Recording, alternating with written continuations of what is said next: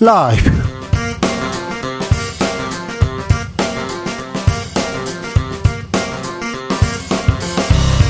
2023년 4월 6일 목요일입니다. 안녕하십니까. 주진우입니다. 한미, 한일, 북핵 수석 대표들이 오늘 서울에서 만났습니다. 북핵 위기, 한반도 위기 고조되고만 있는데요. 평화로 해법은 찾을 수 있을까요? 외교 사령탑 교체됐는데 한미 정상회담에서 한반도 평화로 가는 길 잡을 수 있을까요? 정세현 전 통일부 장관과 이야기 나눠봅니다. 김재원, 진하자, 조수진 입단 최고위원들의 실언 국민의힘에서도 분위기 뒤숭숭합니다. 김기현 대표 엄중 경고 나섰는데 이 분위기에서 벗어날 수 있을까요? 더불어민주당 의원들은 후쿠시마 오염수 방류 문제 항의하기 위해서 오늘 출국길 올랐습니다. 이 문제는 향후 전국에 어떤 영향 미칠까요? 최고의 정치에서 논해봅니다. JMS 총재 정명석 씨의 여신도 성폭행 재판 아, 진행 중입니다.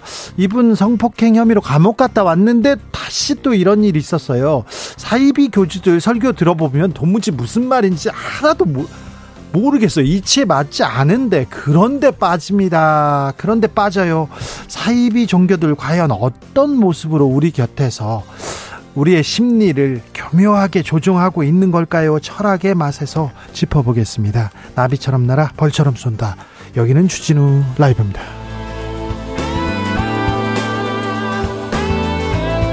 오늘도 자중차에 겸손하고 진정성 있게 여러분과 함께 하겠습니다.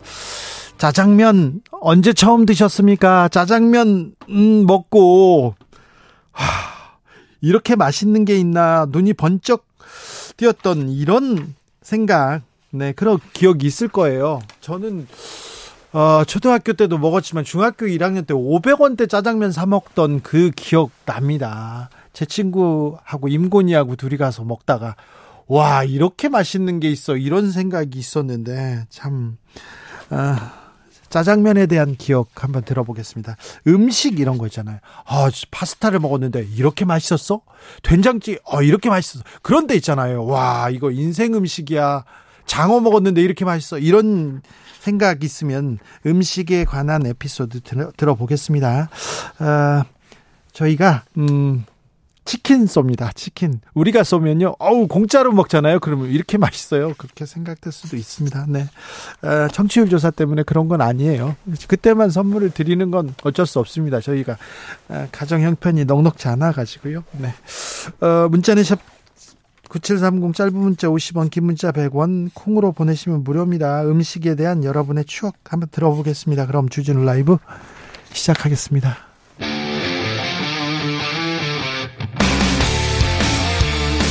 탐사보도 외길 인생 20년. 주 기자가 제일 싫어하는 것은?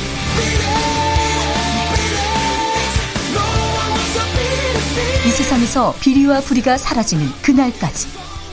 오늘도 흔들림 없이 주진우 라이브와 함께.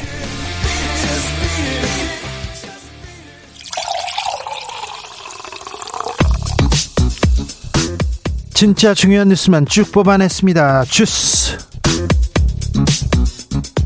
정상근 기자 어서 오세요. 안녕하십니까? 어제 치러진 재보궐 선거 결과부터 보겠습니다. 네, 우선 울산이 가장 많은 주목을 받았는데요. 그 울산은 김기현 국민의힘 대표의 지역구가 있는 곳입니다. 네. 어, 김기현 대표는 울산 남구에서 4선을 지냈고 울산 광역시장도 지낸 바가 있습니다. 그랬죠. 어, 울산 남구 기초의원 선거에서 최덕종 민주당 후보가 6,450표를 얻어 6,297표를 득표한 신상현 국민의힘 후보를 153표 차로 누르고 승리를 거뒀습니다. 민주당 후보가 국민의힘을 눌렀어요. 교육감 선거도 마찬가지입니다. 네, 울산 교육감 선거에서는 진보 성향의 이 천창수 후보가 61.49%의 압도적인 득표로 이 보수 성향의 김주용 후보를 제치고 당선이 됐습니다. 아, 울산은 김기현 대표의 텃밭입니다. 김기현 대표가 직접 내려가서 선거 유세도 했는데 이게 무슨 일입니까? 전주로 가보겠습니다. 네, 어, 전주에서는 그 진보당 강성희 후보가 당선이 됐습니다. 네. 강성희 후보는 39.07%의 득표율로 이 민주당 소속이었다가 탈당한 무소속 임정혁 후보를 제치고 당선이 됐습니다.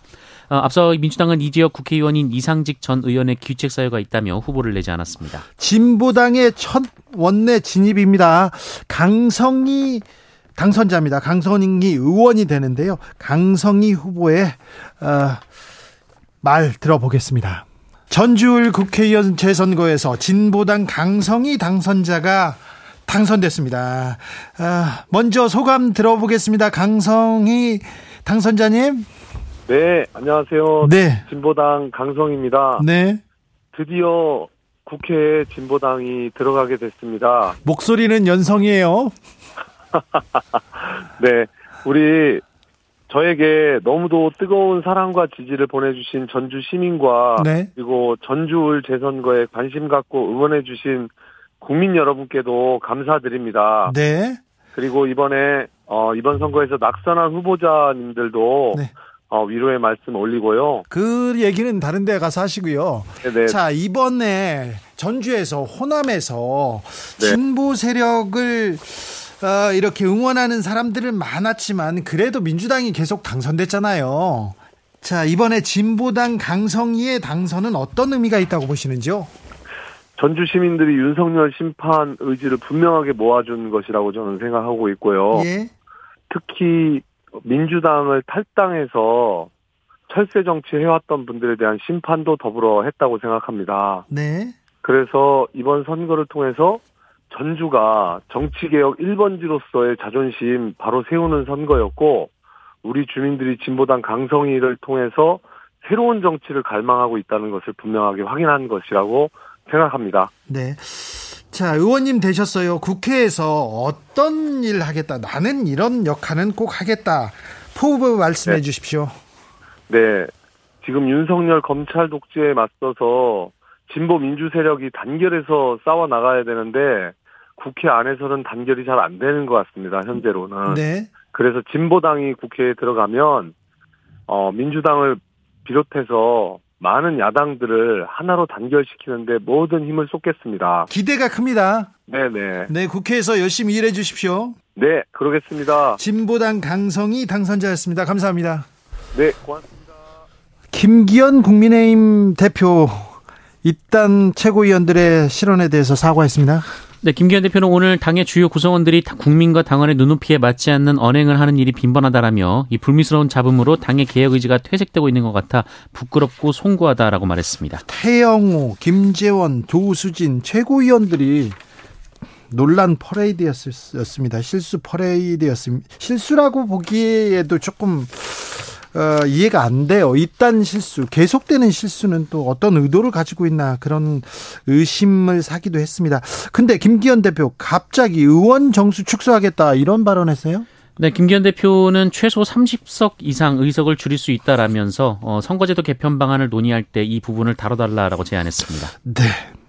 기승전은 아니지만 계속 국민의힘에서는 의원 정수 축소하자. 국회에 일안 한다, 일 못 한다, 국회의원 줄여야 된다 이 얘기 계속 하고 있네요. 네, 민주당 박홍호 원내대표는 정치적으로 어려울 때마다 하는 얘기라고 일축했습니다. 네. 조국 전 장관의 딸 조민 씨의 재판이 있었습니다. 네, 조국 전 법무부 장관의 딸 조민 씨에 대한 부산대 의학전문대학원의 입학 취소 처분은 정당하다라는 법원의 판단이 나왔습니다. 어, 부산지법은 조민 씨의 입학 허가 취소 처분 취소 소송에서 조민 씨의 청구를 기각했는데요. 어, 부산대는 정해진 절차를 다 거쳤고 입시 부정 관련 대목은 모친 정경심 교수에 대한 확정 판결이 충분히 증거로 인정된다라고 밝혔습니다. 네. 어, 이로써 조민 씨는 판결문을 송달받은 날로부터 30일 후에는 입학 무효와 함께 의전원 졸업생 신분을 잃게 됩니다. 그렇게 되면 의사 면허도 취소되는 거죠? 네, 어, 그렇게 되는데요. 이 다만 조민 씨가 항소하면서 다시 집행정지 신청을 낼 수도 있습니다. 어제 정자교가 무너졌습니다. 사람이 죽었는데요. 중대재해법 적용될 것 같습니다. 네, 어제 두 명의 사상자를 낸 경기도 성남시 정자교 보행로 붕괴 사고에 대해 경찰이 중대재해처벌법상 중대시민재해 조항 적용을 검토 중이다라는 보도가 나왔습니다. 어, 중대재해처벌법상 중대재해는 중대산업재해와 이 중대시민재해로 나뉘는데요. 어, 중대시민재해가 적용된다면 첫 사례가 됩니다. 네. 어제 놀랐는데요. 학원가에서 마약 그 마약성 음료를 학생들한테 이렇게 막 나눠줍니다. 그래가지고 막 왜 이게 무슨 일이야 봤더니 이걸 가지고 갈취하려고 했답니다. 네, 서울 강남의 학원가에서 학생들에게 필로폰 성분의 마약이 섞인 음료를 권한 일당 두 명이 경찰에 붙잡혔습니다. 집중력 강화제라고 적힌 음료였다고 하는데요. 어, 이를 마신 학생들이 어지럼증을 호소했고 곧바로 학부모들이 경찰에 신고해 결미가 잡혔습니다. 아, 경찰은 해당 음료에 대한 간이 시약 검사에서 마약 성분이 검출됐다라고 밝혔는데요. 어, 다들 맛이 이상해서 조금만 마신 덕에 어지럼증 이외의 증상을 호소하는 학생은 없는 것으로 전해졌고요. 현재까지 전해진 피해자의 수가 6명입니다. 이 갈취하려고 했다면서요? 네, 부모의 연락처를 확보한 후 부모에게 전화를 해서 자녀의 마약 투약 사실을 경찰에 알리겠다 아, 이렇게 협박한 것으로 알려졌습니다. 아, 경찰은 배후를 추적하고 있고요. 윤석열 대통령은 검경이 수사 역량을 총동원해서 어, 뿌리 뽑으라라고 지시했습니다. 학원가에서 주택가에서 마약성 음료를 이렇게 나눠주고 있다고요? 아 마약 기사가 요즘 계속 나옵니다. 도대체 어, 마약 청정국이라고 자랑하던 우리의 이 자부심은 어디로 갔는지 아, 네. 철저한 수사가 필요한 것 같습니다. 전두환 독재 비판했다가 구속된 학생 수십 년 만에 배상 판결 받았습니다. 네, 5.18 민주화운동 직후 전직 대통령 전두환 씨를 비판하는 유인물을 제작하고 배포했다가 당시 구속된 고등학생에게 국가가 위자료를 지급해야 한다라는 법원의 판결이 나왔습니다. 아, 재판부는 전두환 씨 등이 5.18을 전후에 저지른 행위는 내란죄이며 계엄 포고령은 폭력적 불법 수단을 동원해 발령된 것이다라면서 국가가 손해를 배상할 책임이 있다라고 판단했습니다. 얼마나 줬어요? 어, 피해자에게 4,900만 원을 주는 것을 포함해서 이 부모, 형제, 자매에게도 어, 총 9,800만 원 상당의 위자료, 지연 손해금을 지급하라라고 판단했습니다. 이 학생은 엄청난 고초를 당했을 텐데 그 이후에 인생은 어떤 경로로 이렇게 구부러졌을까 이런 생각도 드는데 작은 배상액이지만 작은 배상액인지 이분한테는 어떤 액수인지 잘 모르겠습니다만은 조그만한 위안이라도 됐으면 합니다. 전두환 정권 시절에는 이랬습니다. 독재에 대해서 전두환 전두환 씨에 대해서 얘기하는 것만으로도 감옥에 간 사람도 있었습니다. 전 저는 전두환 씨를 문어, 낙지 머리 이런 얘기를 낙서했거든요. 그래서 초등학생 때 경찰서에 끌려갔던 기억이 있습니다. 그럴 수도 있잖아요. 아, 네. 하지만 뭐 그 탈모 때문에 네. 네, 죄송합니다. 고통받는 분들이 계셨어요. 네, 네. 그, 그 문제는 또 다른 문제고요. 어우, 날씨가 추워집니다. 내일부터는 더 추워진다고 합니다. 네, 갓 겨울을 벗어났지만 최근 초여름 날씨를 보이며 벌써 벚꽃도 다 폈다가 아예 져버렸는데요. 지금 전국에 내리고 있는 단비가 그치면 어, 또 갑자기 기온이 뚝 떨어진다라고 합니다. 아, 특히 내일 오후부터 모레까지는 바람도 거세서 추위가 더 크게 느껴질 것으로 예상이 되고 있고요. 이 8일의 경우, 그러니까 내일 모레는 전국적으로 이 체감 온도가 영하로 떨어질 것으로 예상이 되고 더 있습니다. 더 떨어져요? 더 추워져요? 네. 어, 9일 낮부터 기온은 점점 올라가는데요. 대신 대기가 다시 건조해질 것으로 보이고요. 네. 어, 오는 10일에는 황사가 국내로 유입될 가능성도 있다고 합니다. 자, 날씨 추워진답니다. 꽃샘 추위라고 봐야 됩니다. 그러니까 어, 거, 거, 뭐, 그 집어넣었던 옷이든 뭐든지 두껍게 잘 입으셔야 됩니다. 감기 조심하셔야 됩니다. 주스 정상근 기자와 함께 했습니다. 감사합니다. 고맙습니다. 짜장면 이야기 해보겠습니다. 어릴 적 음식 얘기 좀 들어볼게요. 6282님 85학년도, 85년도에 중학교 졸업하고 인생 처음으로 짜장면 먹었어요. 한 시간을 기다린 끝에 먹은 두 그릇의 짜장 잊을 수가 없습니다. 그러면 인생 첫 아우 짜장면 잊을 수 없죠. 아, 2274님 아이고 주 기자님 젊으시네요. 저는 짜장면 아, 가격 30원 기억납니다. 그래요. 30원이요? 30원 때부터 드셨군요. 0524님, 6살 때 치과 치료 울지 않고 잘 받아가지고 엄마가 상으로 처음으로 짜장면 시켜주셨어요. 너무 맛있어서 세상에 이런 맛있는 음식이 있다니 감탄하면서 먹은 기억납니다. 그때 그 짜장면 다시 한번 맛보고 싶어요. 얘기합니다. 7711님, 제게는 김치전 최고입니다. 지금 먹어도 어머님 손맛이 느껴집니다. 엄마, 어머니가 이렇게 김치전 이렇게 해주셨구나. 소일도님 저는 유린기를 시켜 먹었는데요. 아내가 먹어보고 자기가 만들어 본다고 했는데 더 맛있어서 장사하자고 했어요. 아, 네. 훌륭하시네요. 아, 124님, 순천 서남사 가서 공양 시간에 절밥을 먹어봤는데 정말 맛있었습니다. 고추장도 시중에서 먹는 것이랑은 다르고 진짜 좋더군요. 저도 한 스님이, 한 스님이 문화재 관련된 그 돈을 이렇게, 예, 이게 횡령한 사건이 있어가지고 절에 갔어요. 큰 절에 갔는데, 큰 스님이 공양이나 하고 같이 그런데 스님들이 머리를 다 깎고 수십 명이 서 있으니까 얼굴이 구분이 안 돼가지고 어떤 스님을 이 가서 취재해야 되나 그런 생각도 했었었는데 그때 먹어본 절밥 기억납니다. 아, 절밥 아 네. 좋죠. 네. 네. 그 스님, 네. 네. 괜히 그 얘기 했다. 네. 죄송합니다. 9539님, 저는 설탕 뿌린 살짝 마른 누룽지 떠오릅니다. 할머니가 주신 누룽지 간식인데요. 지금까지 먹어본 간식 중 원탑이었습니다. 아, 인생 음식 있잖아요. 아, 이 누룽지에서 할머니의 사랑이 생각납니다. 네. 주진우 라이브.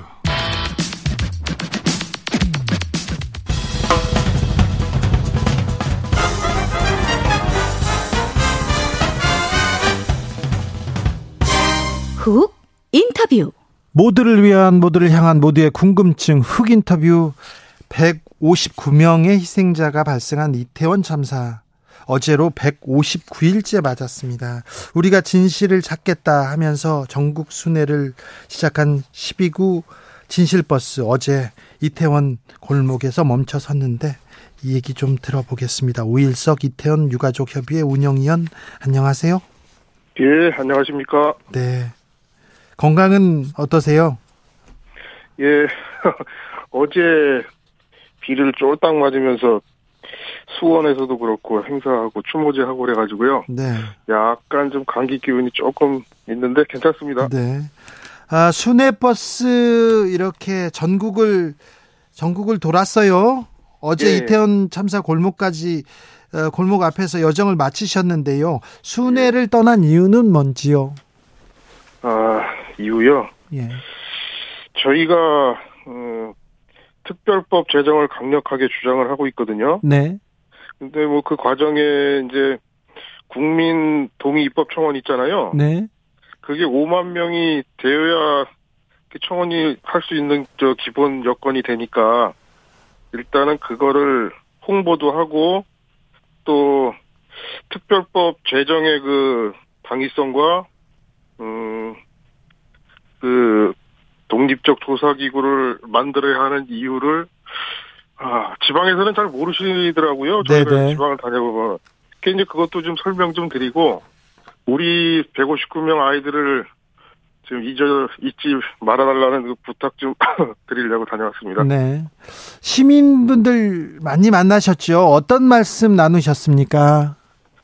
아 시민들 진짜 많이 만났는데요. 어, 일단은 뭐 어, 젊은 대학생들도 만났고 노동자들도 많이 만났고요. 그리고 지역의 언론, 뭐 교육감님, 대주교님 많이 만났어요. 저 5.18을 어머니 집 가가지고는 그 어머님 어머님들도 뵙고 네. 근데 대부분 모두 말씀하시는 게, 음, 꼭 같이 연대하겠다, 잊지 않겠다, 뭉쳐야 한다. 그리고 어머니들 같은 경우는 슬픔은 평생 가니까 건강 챙기고 밥 잘 챙겨 먹어라. 그렇게 참 그런 말씀들을 많이 해주셨습니다. 네. 버스를 타고 이렇게 다니셨잖아요. 예, 예. 버스 안에서는 주로 어떤 얘기 하셨어요? 버스 안에서는 저희는 10일 동안 내 동행하는 같이 일정을 하시던 분들끼리는 진짜 천형, 친형제들처럼 편안하고 화기애애했거든요. 네. 저희가 이제 참사 이후에 트라우마가 좀 있어가지고 네. 우리 애랑 똑같은 옷을 입었거나 뭐 똑같은 얼굴이 비슷하다거나 그러면 뭐 갑자기 막 웃다가도 눈물이 나고 그래요. 예. 남들 앞에서는 뭐 분위기도 망치고 그래서 잘 안 어울리는데 우리끼리는 이제 그게 없으니까 네. 그냥 또 편안하게 많이 잘 지냈죠. 네. 지금 서울광장 분향소 있죠? 예, 예. 네. 분향소는 잘 운영되고 있습니까? 저, 철거한다고 얘기 안 나옵니까? 개고장 보내고 철거한다고 했는데요. 저희가 24시간 지킴이 당번 서가지고 지키고 있고요. 아직까지 서울시에서 뭐 이렇다 저렇다 얘기는 없는 상태입니다. 네. 어, 대통령실 앞에서는 윤석열 대통령 사과하라 이렇게 요구했는데요. 대통령의 네. 사과가 아, 필요하다고 보십니까? 대통령이 언제 저희한테 사과했습니까? 우리 유가족들이 황망해하고 정신없을 때 예. 국가 애도 기간 정하고 영정도 입회도 없이 종교 행사 가서 말씀하셨잖아요. 네. 저희가 영정 놓고 분향소를 차렸, 차렸는데 그러면은 대통령께서 오셔가지고 모르게 아이들한테 애도도 피하고 뭐 그게 무슨 국격이 떨어집니까? 그래서 제, 제 입장에서는 그 더 그런 게 더 필요하다고 생각합니다. 네. 어, 이태원 참사 진상 규명은 어떻게 돼가고 있습니까? 경찰 수사 그리고 뭐 어, 뭐 국회에서도 진상 규명하겠다고 얘기하는데 지금 어떻게 돼가고 있습니까? 꼬리 자르기의 전형이죠, 뭐. 특수본 수사를 보- 보셨듯이 방송에도 많이 나왔는데, 일부 실무선에서 그냥 수사 마무리하려고 기소하고, 그 며칠 전에도 저희가 그 10일간 일정을 돌고 있는데, 뉴스에도 나오더라고요. 그, 검찰이 경찰청을 압수수색했다고. 그게 처음 112 신고를 출동하지도 않고 했다고 그 기록 조작한 그 사실이 밝혀졌는데요. 네. 그것만 보더라도 앞으로 밝혀지지 않은 사, 사실 이나 의혹이 많다고 생각합니다. 예. 이승교님께서 가슴이 아픕니다. 부디 힘내시고 건강하세요 얘기하시고요. 이중성님은 유가족 분들 건강 유의하시고 힘을 내셔야 됩니다. 이렇게 얘기합니다. 어, 혹시 아버님 네. 혹시 그 2차 가해 이어집니까? 버스 타고 이렇게 내려갔을 때 어떤 사람들이 또 뭘 어, 2차 가해 하거나 뭐 혐오 표현하거나 그랬을까봐 걱정됩니다. 2차 가해는 지금 이 수도권에서 저희가 저 녹사평 차렸을 때, 그 제가 그때가 최고 심했거든요. 예. 근데 저, 제가 지방을 다녀본 음, 다녀오고 나서 생각하는 게 물론 개인적으로 그런 건 있어요. 이제 뭐 저희가 서명 운동 한다거나 전단지를 조질 때 드릴 때 좀 반응이 좀 그런 거부하는 반응 같은 거는 뭐 그거는 있는데 그거는 서울이나 지방이나 다 똑같은 것 같고 일단 기본적으로 어, 시민분들의 반응은 다들 호의적이고 슬퍼해주고 그런 반응이었어요. 제가 볼 때는. 네, 네. 그러면 국민들 다 이렇게 응원하고 네. 힘내라고 생각합니다. 저- 네. 네. 그런데 경찰 수사도 미진하고요. 네. 어, 국정조사도 미진하고 국회에서 특별법 제정해야 된다 재차 촉구하신대요. 특별법은 어떤 내용이 담겨 있습니까? 저희가 어, 국회에다 낸 특별법은 뭐 구체적으로 전부 다 말씀드리긴 좀 그렇지만은 네. 일단은 행정부 행정부로부터 완전히 독립되고 응? 독립된 조사 권한을 가진 게 일단 기본적으로 필요하고요. 그리고 음, 그 재발 방지 대책도 분명히 들어갈 것이고 네. 그리고 피해자 구제 방안으로 이제 저희뿐만이 아니라 희생자들뿐만이 아니라 부상자나 아니면 이태원 상가도 많이 피해를 봤잖아요. 일 그렇죠. 네. 예, 예. 그런 것도 다 포함해서 아울러 구제할 수 있는 그런 음, 법을 만들자. 이게 일단 이런 문제, 이런 게 다른 법하고 조금 차이가 있을 것 같아요. 네. 참사가 끝나고 지금 160일이 지났습니다. 그런데 피해자들 가족들 네. 아, 슬퍼하기도 힘든데 지금 거리에서 네. 지금 전국을 돌면서 진상 규명해 달라고 지금 외치고 있습니다. 아 비극인데요. 네. 에, 12구 같은 참 12구 참사 같은 비극 다시 반복되지 않기 위해서 우리는 뭘 해야 됩니까? 우리 사회가 가장 먼저 바꿔야 하는 건 뭐라고 보십니까? 안전 불감증을 진짜 없애야 된다고 생각합니다. 저는 예. 저도 이 참사가 있고 나가지고 차를 타도 안전벨트 뭐 대중교통 타도 무조건 안전벨트 하고요. 좀 사람이 많다 그러면 야 저거 좀 위험하다 뭐 그런 생각도 하고 또 저희가 대구 지하철 참사 이- 저 이번에도 가족들 만났더라고요. 네 거기 갔거든요. 예. 근데 거기만 보더라도 그렇고 또 세월 세월호 또 어, 일반인 그 거기도 갔었는데 예. 느끼게 되는 게 그때 그때 우리가 잘 대처를 했으면은 그걸 그 참사가 있고 나가지고 그렇죠. 네. 점사 됐으면은 세월호 참사도 없었을 거고 세월호 때 또 다 했으면은 이태원 참사도 또 안 일어났을 거 아닙니까? 네, 네. 그래서 꼭 참사를 잊지 말자. 네. 그런 그런 말이 있잖아요. 안전을 원하면은 원하거든 참사를 기억해라. 예. 네? 그 말이 꼭 어, 국민 여러분들께도 새겨 놓으셔가지고 네. 일반 생활하시는데 그거를 항상 생각을 했으면 좋겠습니다. 네, 참사에서 우리가 기억하고 또 배우고 고쳐서 네. 더 안전한 세상을 아이들한테 남, 넘겨줘야지요. 그게 어른의 역할이죠. 네. 예, 예, 맞습니다. 강경옥님 힘내세요. 국민들이 지켜보고 있습니다. 우리 모두 사고이고 남의 일이 아니라고 생각합니다. 우리 모두의 사고입니다. 이렇게 얘기하십니다. 어, 박상복님께서는 결코 혼자가 아닙니다. 침묵하지만 응원하는 다수의 국민들이 있습니다. 그 아, 국민들이 응원하고 지지하고 아, 항상 힘내라고 한다는 거 잊지 마십시오.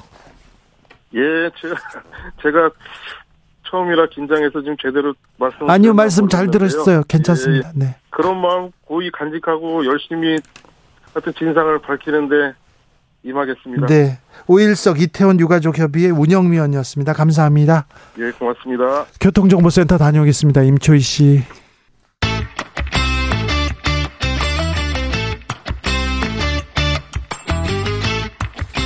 최고와 최고가 만났다. 최고의 정치. 오늘 최고의 정치 함께합니다. 국민의힘 김병민 최고위원. 네, 반갑습니다. 네, 최고위원들 중에서도 네 아직은 괜찮네 김병민 최고.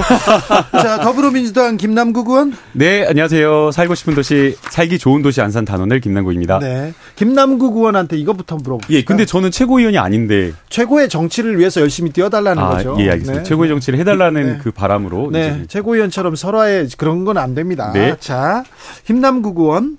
어, 윤석열 대통령 국민의힘에서 출당 조치하고 검사 출신 총선 출마 자제 제안해야 된다 이렇게 얘기하셨어요? 아, 예, 이제 오늘 아침에 이제 김현정의 뉴스쇼를 나갔는데요. 네. 거기서 이제 야당의 대표가 되면 뭘 할 거냐라는 것을 이제 물어보셔서요. 네. 아, 그래서 이제 아, 윤석열. 야당 대표가 되면 예, 그래서 윤석열 대통령과의 연을 끊는 게 첫 번째다. 네. 예, 그 다음에 두 번째는 아, 여당의 대표가 되면 예, 여당의 대표가 되면 네. 상대당이 그리고 이제 내년 총선에서 검사 출마와 관련된 여러 가지 제안을 최대한 제안을 두는 게 알겠습니다. 좋다라는 네. 그 취지의 말씀을 드렸고요. 네. 그 이유는 지금의 지도부를 보게 되면 사실 1년 전으로 거슬러 올라가야 된다 보거든요. 그러니까 작년에 뭐 아마 여름쯤에 윤, 그 이준석 대표를 쫓아내기 위해서 막 비대위 소집하고 또 당원 당규 바꾸고 또 전당대회 만 되면서도 그 과정에서도 후보자 정리하고 막 이 온통 이 과정이 있었기 때문에 김병민 최고위원. 네, 제가 그 자, 기대- 민주당 민주당 대표가 되면 아, 제가 민주당 대표가 되면 네. 일단 이재명 대표를 쫓아내야죠. 왜요? 아니, 당내에서부터 질서 있는 퇴진 등 언급이 계속 나오니까 하루빨리 조속히 당원 당규 80조 그리고요. 개정하고 그리고 나서 예 그리고 나서는 뭐 검사 출마보다는 86 운동권 총선 공천권 배제 이런 정도의 혁신안을 내지 않을까 싶습니다. 네. 자, 그냥 봐. 그냥 아무 말이나 하시는 것 같아. 어? 지금 김남국 의원도 국민의힘 대표 안 된다고 해서 어? 알겠어요. 조언으로 이렇게 받아들일게요. 네. 그런데 김- 예. 김남국 의원 네. 하나만 더 예, 물어보죠. 예, 예. 안민석 의원이 총선에서 여당이 지면 음, 윤 대통령 그리고 김건희 여사 감옥 갈 것이다 이렇게 얘기했는데 어떻게 생각하십니까? 어 이제 좀 이제 중진 의원님이시기 때문에 제가 감히 네. 어떻게 평가한다는 것 자체가 좀 굉장히 조심스러운 그럼 측면이 있는데요. 김병민 얘기 먼저 듣고 올까요? 네, 아, 아, 제가- 니 그래도 일단 말씀을 하셨으니까 네. 어 우선은 좀 신중하지 못한 좀 부적절 적절하지는 않은 발언이지 아, 않나라는 그래. 생각이 듭니다. 네. 물론 이제 일부 이제 저희 지지층이나 어, 이런 분들께서는 굉장히 시원하고 공감을 하실 수는 있겠지만 어 이런 어떤 어 정제되지 않거나 아니면 근거가 좀 부족한 일단 발언들에 대해서 굉장히 좀 국민들이 중도층이 특히나 선거를 앞두고는 여기에 대해서 비판적으로 보시기 때문에 어 지금 이런 어떤 국면에서는 좀 더 신중하게 그리고 또 국민의 마음과 공감을 얻는 그런 발언하는 게 적절하지 않을까. 그래요? 기자ша 김병민 최고. 김남국 의원님의 얘기를 안민석 의원이 꼭 좀 들었으면 좋겠습니다. 근데 안민석 의원의 발언이 이런 얘기가 한두 번이 아니잖아요. 게다가 어제 있었던 아침 라디오에서의 발언은 총선에 지면 감옥 갈 것이라고 얘기하게 됐던 논리적인 비약이 굉장히 심하게 되는데 이른바 선거를 인민재판쯤으로 생각하는 것 아니냐 이렇게 또 우리 김재섭 비대위원이 아주 시원하게 목소리를 높였습니다. 그러니까 만약에 안민석 의원이 주장하는 바처럼 하게 된다면 내년도 총선에서 이기기 위한 노력들은 이른바 현직 대통령을 감옥 보내기 위해서 총선을 이기려는 것이냐 많은 논란들이 쏟아질 수밖에 없을 텐데요. 네. 잘못되고 또 건전하게 비판하게 되는 것 야당의 몫이라고 생각하는데 그 건전한 비판의 수위를 넘어도 한참 넘었다. 그리고 그러니까 안민석 의원한테 윤지호 씨는 잘 지내십니까? 옛날에 숨겨놨다는 최순실 재산은 다 찾아왔습니까? 이런 얘기들이 계속 나오는 것 아니겠습니까? 검찰이 있는데 검찰이 또 윤석열 대통령 뭐 어떻게 수사하겠어 그런 얘기도 있습니다. 그런데 총선에서 총선에서는 국민의 마음을 얻는 거잖아요. 네. 총선 결과에 따라서 총선을 두고 윤 대통령의 일방통행, 윤, 윤 대통령의 정치가 바뀔까요? 그러니까 지금 이제 어. 뭐 한일 정상회담 이후에 의전 비서관, 외교 비서관, 안보실장 다 바꾸면서 이제 좀 일부 쇄신 드라이브를 건 걸로 알고 있습니다. 근데 대개 이제 대통령실이 뭐 장관들은 아니지만 대통령실을 이렇게 인사를 하면 지지율이 오른데 지금 지지율이 하나도 안 오르고 있거든요. 네. 그리고 이제 이 인사들을 바꾼다라고 해서 문제를 해결할 수 있냐? 네. 본질적인 문제는 윤석열 대통령의 굉장히 독선적이고 오만한 네. 그런 리더십이거든요. 아니 심지어 지금 며칠 전에 심평 교수님께서는 아니 윤석열 정부 잘 되라고 대구 서문시장 이렇게 방문하는 것이 너무 이렇게 그 지지층만을 보고하는 정치다라고 하면서 좀더 폭넓은 정치, 통합의 정치를 해달라고 조언을 했는데 거기에 대해서 이용 의원님이 바로 저격. 바로 저격을 공개 저격하면서 가만두지 않겠다. 약간의 겁박 비슷하게 이걸 했는데 누가 보더라도 이것은 윤석열 대통령의 그 심리를 이렇게 전한 것으로 보이거든요. 그래서 이런 어떤 윤석열 대통령의 오만하고 독선적인 어떤 리더십에 대한 국민적인 어떤 불만과 비판, 심판 이런 여론이 좀 높지 않나 김병민 최고. 김남국 의원님 원고에도 없는 심평 변호사를 또 싹 끌어들이셨는데 일단 심평 변호사 같은 경우에는 어, 사실 언론의 주목도가 굉장히 높아졌잖아요. 네. 근데 단순한 변호사의 발언치고 주목도가 높은 이유는 이른바 대통령의 멘토라는 타이틀 때문에 아마 그랬을 겁니다. 근데 정확히 본인은 말하- 계속 부인하고 있어요. 그러니까 본인 부인하고 있지만 많은 사람들은 네. 그 같은 의미를 부여하고 네. 그래서 심평 변호사가 대통령에 관해서 언급하게 되는 내용들을 더 굉장히 부각해서 보도를 하지 그렇게 않습니까? 보도하죠. 네. 제가 뭐 수차례 방송서도 얘기를 했는데 심평 변호사의 메시지가 일관성 있게 전달이 됐다면 아 그렇구나 이렇게 생각할 수도 있는데요. 지금 말씀 주셨던 중도층을 향한 그런 메시지들이 최근에 들어서 나오는 일이지만 또 얼마 전까지만 돌아가게 되면 전혀 다른 방식의 메시지들이 나왔습니다. 제가 느끼기에 가장 문제가 됐던 발언 중에 하나는 전당대회 과정 속에서 안철수 후보가 당대표가 되면 대통령이 탈당할 것이라는 메시지를 내서 이건 뭐지라는 생각이 갖기도 했거든요. 그래서 그때 좀 빠르게 끊어줬으면 좋았을 텐데 타이밍이 좀 늦었던 것 같고 일단은 심평 변호사가 저는 얼마든지 좋은 얘기들 다 하셔도 좋다고 봅니다. 다만 적어도 대통령의 멘토처럼 뭔가 가까이서 얘기하고 있는 모습들은 좀 정리될 필요가 있다라는 자. 윤핵관 김병민 최고위원. 심평 변호사가 저 이준석 전 대표 공격하고 또 다른 사람들 윤핵관 반대편에 있는 사람들한테 비판할 때는 가만히 계시다가 자기네들한테 조금 불만 섞인 얘기 나오자마자 막 윤핵관 이용 나와서 뻑 저격하고 방송 나가지 마 막 이런 식으로 얘기하면 그러니까 이게 저는 중요한 포인트라고 보는데요. 싫어하는 사람이다라고 하면 죽이잖아요. 그 대표적인 게 이준석 전 대표. 싫어하니까 일체 타협하지 않고 선거 때까지만 딱 이용하고 선거 끝나니까 대선 끝나고 하니까 입 싹 닫고 다 쫓아내고 죽이는 거잖아요. 근데 마찬가지로 심평 교수님도 출마할 때부터 조언하면서 도와줬던 분이신데 이렇게 가깝다라고 알려진 분 그리고 선거에 도움을 준 사람의 진정 어린 조언까지 1도 받아들이지 않고 그야말로 이것도 사실 조언도 굉장히 지극히 상식적인 이야기였는데 이런 것조차 받아들이지 못하는 그런 어떤 권력이다라고 하면 굉장히 조금 너무 국민들한테 오만하게 보이고 그리고 심지어는 오만함을 넘어서 무섭게 느껴질 수 이걸 있거든요. 거꾸로 뒤집어서 예, 해석하면 예. 심평 변호사가 과거 이준석 전 대표를 공격하고 또 아니면 뭔가 아까 제가 얘기했던 안철수 후보 당선되면 탈당 등에 대한 언급을 했을 때는 민주당이나 반대 진영에서 오히려 심평 변호사에 대해서 굉장히 거칠게 또 윤석열 정부를 싸잡아서 욕을 했었거든요. 근데 지금 와서 심평 변호사가 다른 방식 메시지를 내니까 거기에 대해서는 와 이렇게 상식적이고 좋은 주장을 펼칠 수 있냐라고 또 상대적으로 얘기를 합니다. 그러니까 정치 메시지가 굉장히 상대적일 수밖에 없는 건데 네.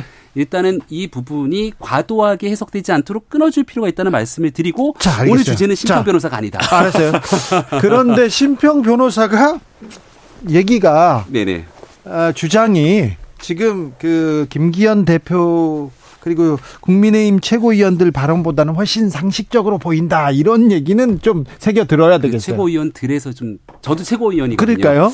네. 자 최고위원들 늘 하고 있습니다. 최고위원들의 잇따른 실언과 어, 폄하 발언. 예. 자 태영호 최고부터 시작합니다. 그리고 김재원으로 갔다가 조수전까지 가고 너무 이렇게 계속 이어지는데 우연으로 보이지 않습니다. 이렇게 지적받습니다. 어, 여러 의견들이 다 경청하고 있고 또 부족한 부분들이 있었기 때문에 오늘 김기현 대표께서도 관련된 내용들에 대한 송구함을 피력하기도 했고요. 총선을 앞두고 있는 상황에서 이런 만약에 장애 요인들이 발생하게 된다면 엄정하게 문책하겠다는 의지의 표현까지 나왔습니다. 아, 잘못되고 있는 문제가 있으면 국민적 눈높이에 맞춰서 분명하게 정리하게 되는 모습을 보여야 되는 게 국민의힘이 분연하게 걸어가야 될 길이라고 생각하고요. 이런 길에 민주당도 좀 화답했으면 좋겠다. 왜냐하면 거기서 또 민주당이 왜 나와요? 어, 그럼요. 오늘자 뉴스 중에 원고에는 없지만 진짜 중요한 게 노웅래 의원이 갑자기 국회 본회의장에서 텔레그램을 보내는 게 사진에 포착이 됩니다. 아 이거 또 노웅래 의원이 또 왜 나와요? 아니, 왜냐하면 노웅래 의원이 지난번에 부채포 특권 때문에 결국은 영장 실질 심사도 안 가고 다 막아 세웠잖아요. 그럼 국회에서 열심히 의정 활동하셔야 되는데 국회 본회의장에 앉아서 자기 재판하는 판사 수소문하는 문자를 보내다가 걸린 거예요. 이런 일들은 국민적 눈높이를 떠나서 정말 심각하게 문책돼야 된다고 생각하는데 국민의힘 열심히 잘하도록 노력 많이 할 겁니다. 부족한 게 있으면 반성할 거고요. 네. 앞으로 윤리위원회 조속히 구성해서 특별하게 문제되는 사람이 있으면 거기에 대해서 대응할 건데 자, 민주당도 김병민, 여기에 좀- 대한 옐로 카드 여기까지. 거기서 그 노, 아니 국민의힘이 어떻게 갈 건지 아니, 옐로 카드, 옐로 카드 주지 마세요. 그냥 말씀하게 해주신 게 저는 오히려 이런 태도가 네.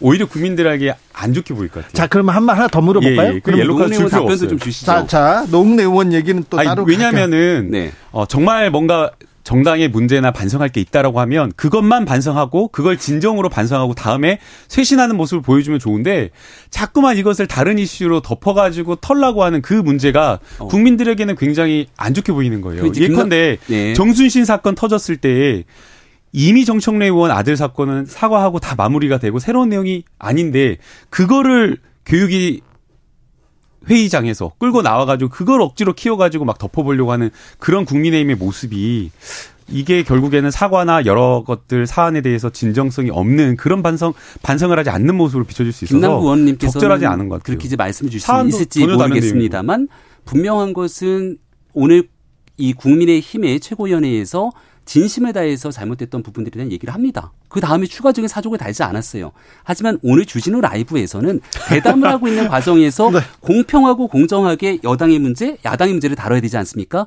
근데 우리에 대한 얘기는 충분히 나눴는데 민주당에서 나오고 있는 노웅 의원 문제는 자, 민- 심각하잖아요. 민 주당 얘기는 조금 이따가 할게요. 아, 그래서 혹시 하자고요. 기회를 안 줄까봐 제가 미리 말씀을 알았어요. 드렸고 학폭 얘기 나왔으니까 오늘 우리 장혜찬 최고위원이 안민석 의원 아들 문제 관련된 얘기들이 뭐 제보가 들어왔다고 민주당 얘기는 조금 이따가 할게요. 자, 그런 것도 답변을 좀 하면 좋겠습니다. 김기현 지도부 출범 한 달 됐습니다. 자, 네. 김병민 최고 한 달 됐습니다. 그런데 홍준표 대구시장 비대위 얘기 나오고요.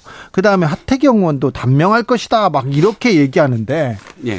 아, 어찌 당 내에서도 이렇게 점수를 따고 있지, 있는 것 같지는 않습니다. 어, 비대위를 제가 두 번이나 해서 비대위 차는 좀 그만 들었으면 좋겠는데요. 네. 그다음에 뭐 당내에서 홍준표 대표도 비대위 언급했다 그 내용 다 뺐고요. 그리고 하태경 의원 라디오 인터뷰하는 거 저 다 들어봤는데 어 그럼 비대위를 언급합니까라고 하니까 그런 얘기는 또 빼면서 약간 당이 좀 잘 됐으면 좋겠다라고 하는 충정의 마음에 그런 조언들이 있다고 생각합니다. 충정의 마음이었어요. 어, 하태경 의원이 그렇게 얘기하던데요. 당이 아. 좀잘 됐으면 좋겠다는 마음. 네. 네. 그리고 어, 이제 막 출범한 지 한 달이 채 안 된 상황인데요. 열심히 노력해서 국민들 마음을 얻기 위한 민생 정당, 정책 정당의 길로 분열이 나아가고 있고요. 여기에 대한 평가들은 이제 조금 더 시간이 지나면서 이어질 것이기 때문에 부족한 부분들이 있다면 또 열심히 보완해서 노력해 나가겠다는 말씀을 드리겠습니다. 네. 보완할 게 많아요. 네. 부족한 점이 있다면 하는 게 아니라 부족한 것만 보여요. 잘하는 것도 좀 보여주세요. 아, 네. 자, 김남국 의원. 네. 국민의힘, 음, 김기현호 한 달 어떻게 보시는지요?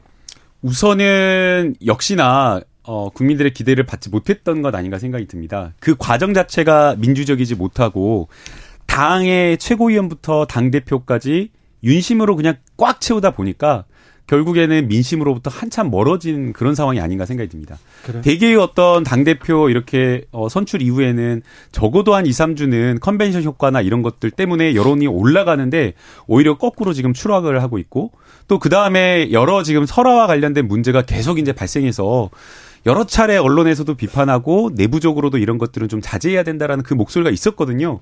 그런데 태영호 최고위원 또 김재원 최고위원, 김재원 최고위원은 한 번 그런 게 아니라 두 차례나 그러고 반복해서 그러고 조수진 의원까지 이렇게 계속되고 있는 것은 당 대표가 가지고 있는 리더십의 한계도 있고 또 동시에 결국에는 이 절, 뽑은 절차 자체, 전당대회 자체가 계속 윤석열 대통령이 줄 세운 사람들로만 이렇게 하다 보니까 결국에는 민심으로부터 멀어진 이런 공감대를 얻지 못하는 발언을 계속하지 않나 이렇게 생각이 팩트 듭니다. 체크 하나만 하나 하고 넘어가면요. 통상적으로 전당대회가 끝나서 지도부 출범 컨벤션 효과가 있다고 하는데 바로 직전에 있는 좋은 사례가 민주당의 전당대회 끝나고 나서 이재명 대표가 컨벤션 효과를 얻지 못하고 오히려 우상호 비대위보다 지지율이 쭉 빠졌다라고 하는 보도들 아마 찾아보시면 이게 팩트를 더 확인해 보셔야 될것 예, 같은데요. 예, 일반적인 통상 3개월, 예. 3개월 그 전당대회 하고 8월 말부터 10월 말까지 조금 조금 꾸준하게 올라서 우상호 의원 때 비대위원 할 때보다 한 3개월보다 자. 훨씬 더 지지율이 높았습니다. 그만해. 팩트 체크 해 주십시오. 도태로 네. 치, 코- 도태로 왜냐 이렇게. 공격하시는 분들이 많아서 자. 제가 그 여론조사를 다 자. 확인을 했거든요. 그래서 평균을 한번 내보세요. 여론조사마다 수치들이 다르기 때문에 리얼미터나 갤럽으로 보시면 좋을 네. 것 네. 같습니다. 중앙선거 심의위원회 홈페이지에서 좀 참, 참조하세요. 워낙 예전 얘기를 이렇게 그러니까 해놔가지고 이런 말씀으로 말씀 주시면 우리도 지지율이 자. 올라갔던 여론조사를 갖고 말씀드릴 수 있죠. 이- 아니 네. 국민의힘이나 지금 민주당이나 특별히 국민의힘 뭘 네. 잘하는 걸 가지고 좀 잘하겠습니다. 얘기하자. 네. 근데 외교 안보 라인은 자 김병민 최고가 이거 간단하게 얘기해 주세요. 외교 안보 라인은 잘 꾸려진 겁니까? 지금 괜찮습니까? 한미 정상회담 잘 준비하고 있습니까? 네, 중간에 일단은 안보실장의 교체가 있지 않았습니까? 네. 조태용 실장이 이제 신임 안보실장으로 들어가서 아마 한미 정상회담을 비롯한 그 이후의 일정들을 차분하게 잘 준비하고 있을 거라 생각하고요. 조태용 신임 실장에 대한 평가는 여야를 뭐 공이 가리지 않고 그래도 안정적으로 일을 잘할 수 있는 인물이라는 평가들이 꽤 많을 거라고 생각합니다. 김태호 1차장 체제로 네. 그냥 원톱 체제로 그냥 다 꾸려진 거 아닌가 이런 아. 얘기도 나오는데요. 윤석열 대통령을 제가 대변인으로 같이 있지 않았습니까? 예. 제가 보는 윤석열 대통령의 이런 리더십 인사 스타일을 보게 되면 그 직제 그 주어진 역할에 따라서 그 주어진 직제의 역할들을 굉장히 존중하는 모습들이 늘 보여왔거든요. 그러니까 신임 안보실장이 조태용 실장이 됐기 때문에 그 안보실장 밑에 있는 지휘 체계들이 분명하게 설 거라고 생각하고 어, 대통령께서 이제 나름대로의 외교적 사안들을 굵직굵직하게 비전을 설정하고 나면 밑에 있는 참모 그룹들은 그 내용을 실무적으로 잘 뒷받침을 해줘야 됩니다. 그 내용 속에서 어, 외교관으로 활동해 왔던 조태용 실장이 그 디테일이 앞으로 많이 돋보이게 보일 거라고 생각합니다. 아이고 걱정되라 그런 사람들이 많다는 것도 명심해 주시고요. 자 오늘 민주당은요 위성곤 양이원영 윤영덕 을 비롯한 여러 의원들이 어, 후쿠시마 원전 원전 오염수 대책 내놔라 이러면서 일본으로 갔습니다. 자 일본으로 떠나는 민주당 의원 어, 국민의힘에선 비판하고 나섰는데요. 어, 어떤 행보를 보일까요? 가서 어떤 일을 하고 어떤 영향을 미칠까요? 네, 윤석열 대통령과 정부 여당이 하지 못하는 것을 야당이 미력 하나만 함께 하는 마음으로 어, 가서 일본에 가서 문제 제기를 하는 것으로 알고 있습니다.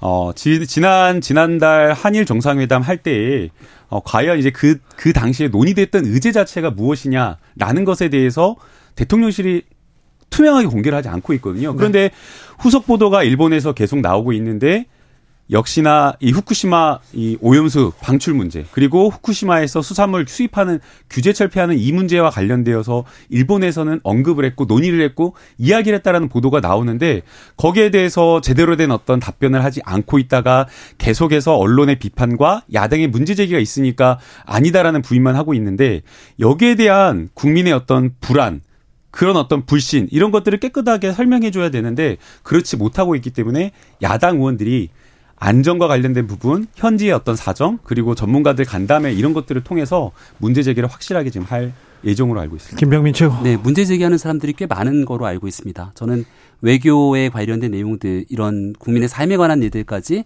정쟁으로 좀 이어가지 않았으면 좋겠다는 생각 강하게 갖고 있는데요. 거리 곳곳에 걸려 있는 현수막을 보게 되면 이 한일 문제 관련해서 독도 그리고 이 후쿠시마 문제를 사실상 가짜 뉴스에 준하듯이 꺼내 갖고 이 정부를 공격하는 모습을 보입니다. 독도 문제가 지난 정상회담 과정에서 의제로 꺼낸 적이 없다 수차례 얘기를 했음에도 불구하고 일본 내 일부 언론이 그것도 각자 다른 목소리를 냈던 것들을 민주당은 삼아서 공세를 취하기도 하죠. 그리고 이번 후쿠시마 문제 같은 경우도 이게 문재인 정부부터 꽤 오랫동안 누적돼 왔던 외교적으로 풀어야 될 중차대한 사안 아닙니까? 그 당시 정의용 외교부 장관이 했던 발언들이 있음에도 민주당은 그런 내용들 문제 제기하니까 아 그때 정의용 장관 생각과 우리 생각은 달라. 라는 방식으로 했던 정부의 내용들마저 회피합니다. 한일 정상에서 나왔던 내용들을 공개하지 않는다고 하는데 역대 정상회담 과정 속에서 나왔던 내용들을 다 공개하는 정부가 어디에 있습니까? 정부가 하는 메시지와 내용에 대한 최소한의 신뢰조차 없는 상태 속에서 무조건적인 정치 공세를 나서는 것 바람직하지 않다고 생각하고요. 네. 이번 후쿠시마에 가서 과연 민주당 의원들이 얻어올 수 있는 성과가 무엇일까?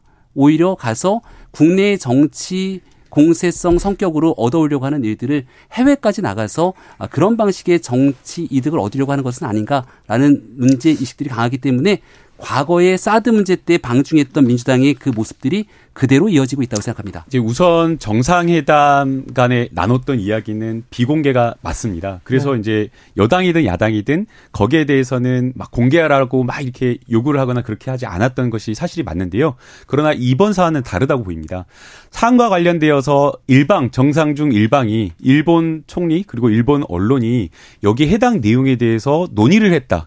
라고 이미 공개를 했고 그리고 그와 관련된 내용이 국민의 생명과 안전에 직결된 문제이고 관심사가 높은 그런 공적 사안이기 때문에 거기에 대해서 당연히 대통령실이 밝히고 국민적인 어떤 의혹에 대한 답변을 내놓는 게 맞다라고 생각이 듭니다. 그래서 그것을 정상 간의 어떤 외교 문제다라고 하면서 비밀주의로 가는 것은 맞지 않다라고 보이고요. 어, 특히나 지금 뭐 윤석열 정부에서는 뭐 국제적인 어떤 안전 기준을 통과하고 국민적인 이해가 있으면 된다라는 식으로 이야기를 하고 있는데 국제적인 그 안전 기준에 대해서 우려가 높습니다. 아유, JTBC나 MBC 여러 보도에 따르면 네. 이 IAEA에 대해서 미국과 일본의 지분 그돈 되는 것도 상당히 크고 영향력이 있기 때문에 네. 과연 이 기준도 믿을 수 있냐라는 그 의혹이 있기 때문에 여기에 대해서 정부의 명확한 원칙 그리고 그러한 명확한 원칙으로 국민의 불안을 해소해 주는 게 맞다라고 봅니다. 쓸수 있을까요? 다 됐어요? 네, 10초만 드릴게요. 10초는 아, 어렵습니다. 네. 컨벤셔너가 없었다는 김병민 최고위원 발언 얘기해야 돼요. 네. 아, 뉴스 토마토가 미디어 토마토에 의뢰해서 2022년 8월 23일부터 24일까지 조사했습니다. 당시 민주당 정당 지지도는 어, 16일 17일 조사 대비해서 50.2%로 5% 정도 하락했습니다. 50.2%에서 45.2%에서. 아, 네, 알겠어요. 김병민 최고. 제 말이 맞다는 네, 거죠? 중앙, 자, 자세한 내용은 중앙, 어, 선거 여론조사 심의위원회 홈페이지 참조하시면 됩니다. 아, 김남국 의원이 거 하나만 가져오면 안 될 것 같아요. 어떤 거요? 추이를 봐야 됩니다. 아니, 자, 자 예. 여기까지 하자고요. 네. 김남국 의원이 어, 강제 동원 피해자 관련된 법을 내놨는데 그 얘기를 하기에 시간이 다 끝나버렸네요. 벌써요? 네. 어, 중요한 법안을 제가 발의했는데. 아, 네. 알았어요. 예. 해법을 내셨으니까. 그런데 아, 이번 재보궐 선거 어떻게 보셨습니까? 한마디씩만 들어봅시다. 김병민 먼저. 아, 예, 청주 시의원 보궐선거가 있었는데요. 이게 이제 21대 21로 있었던 선거를 저희가 이번에 이기게 되면서 청주 시의회가 아, 다수당이 됐습니다. 여기에서 이제 중원이라고 불리는 충청 민심에서 혁혁한 성과를 거두었던. 울산 얘기 안 하네요?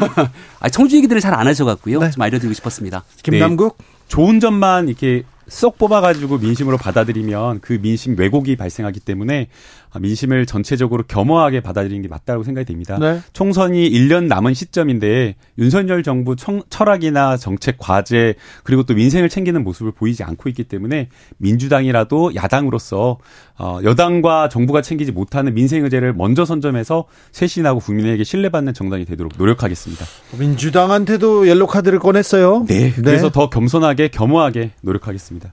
네. 겸손하고 겸허하게 노력한 당연한 것이고요. 네. 전주에 대한 평가나 이런 것들 좀 객관적으로 해주셔야 되는데 네. 전주 보궐선거에서 진보당이 탄생하지 않았습니까? 민주당은 후보를 내지 않았습니다. 후보를 내지 않았지만 민주당으로서 활동했던 사람들이 나와서 선거를 치르기도 했었죠. 네. 이상직 의원의 문제로 인해서 치러지게 됐던 보궐선거였던 만큼 아, 재선거였던 만큼 이런 일들에 대한 엄중한 반성들이 좀 필요한 것 같고요. 당연히 민생정당, 정책정당으로 가는 길에 대해서는 국민의힘뿐 아니라 민주당도 함께 나가야 될 길이라고 생각합니다.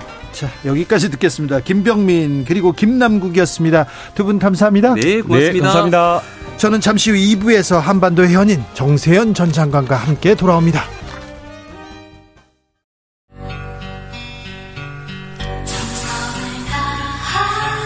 정성을 다하는 국민의 방송 KBS 주진우 라이브 그냥 그렇다고요.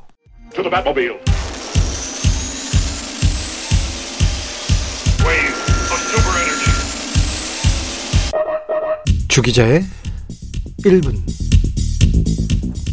장관에서 낭만 윤석열 대통령의 40년 지기 정호영 교수 기억나시죠? 이분이 의사 출신인데요. 국민건강보험공단 이사장으로 유력하다고 합니다. 정 교수가 고민해보겠다 이렇게 말하는 걸 보면 네, 본인의 의지에 따라서 할 수 있을 것 같습니다. 장재원 국민의힘 의원의 형 장재국 씨는요. 한국대학교 교육협의회 회장으로 취임한다고요. 네. 축하드립니다. 논공행상 뭐 정치권에서 어쩔 수 없는 생리라고 하는데 윤석열 정부 정도가 심한 것 같습니다. 낙하산 어유 검사 출신 많아도 너무 많습니다. 서울대병원 감사에 검찰 수사관 출신 임명됐지 않습니까? 그런데요 국립 암선 암센터 거기 감사에도 전직 검사가 임명됐습니다. 한국 도박문제 예방치료원에도 부장검사 출신이 갔는데 의료계와 검사라. 윤석열 정부 원자력 크게 외치고 있지요. 원자력 안전기술원, 한국 원자력 안전기술원, 한국 원자력 안전재단에도 전직 검사가 임명됐습니다. 검사와 원자력이 무슨 상관이죠? 검찰청에서 원자력 검사하신 거 아니잖아요. 검사가 채용되는 자리, 지원서 양식을 아예 없애버린 곳도 있습니다. 그래서인지, 아, 검사는 전지전능하다는 얘기 나옵니다. 전지전능해서 암까지 고친다는 소리 나옵니다. 올해 초 축구 국가대표 감독 자리가 비었을 때 검사 출신 온다는 우스갯소리 있었죠. 지금은요. 아이돌 센터 자리도 검사 출신이 된다는 말 나옵니다. 예로부터 칼로 흥한 자, 칼로 음 그런 얘기 있잖아요. 네. 주기자의 1분이었습니다.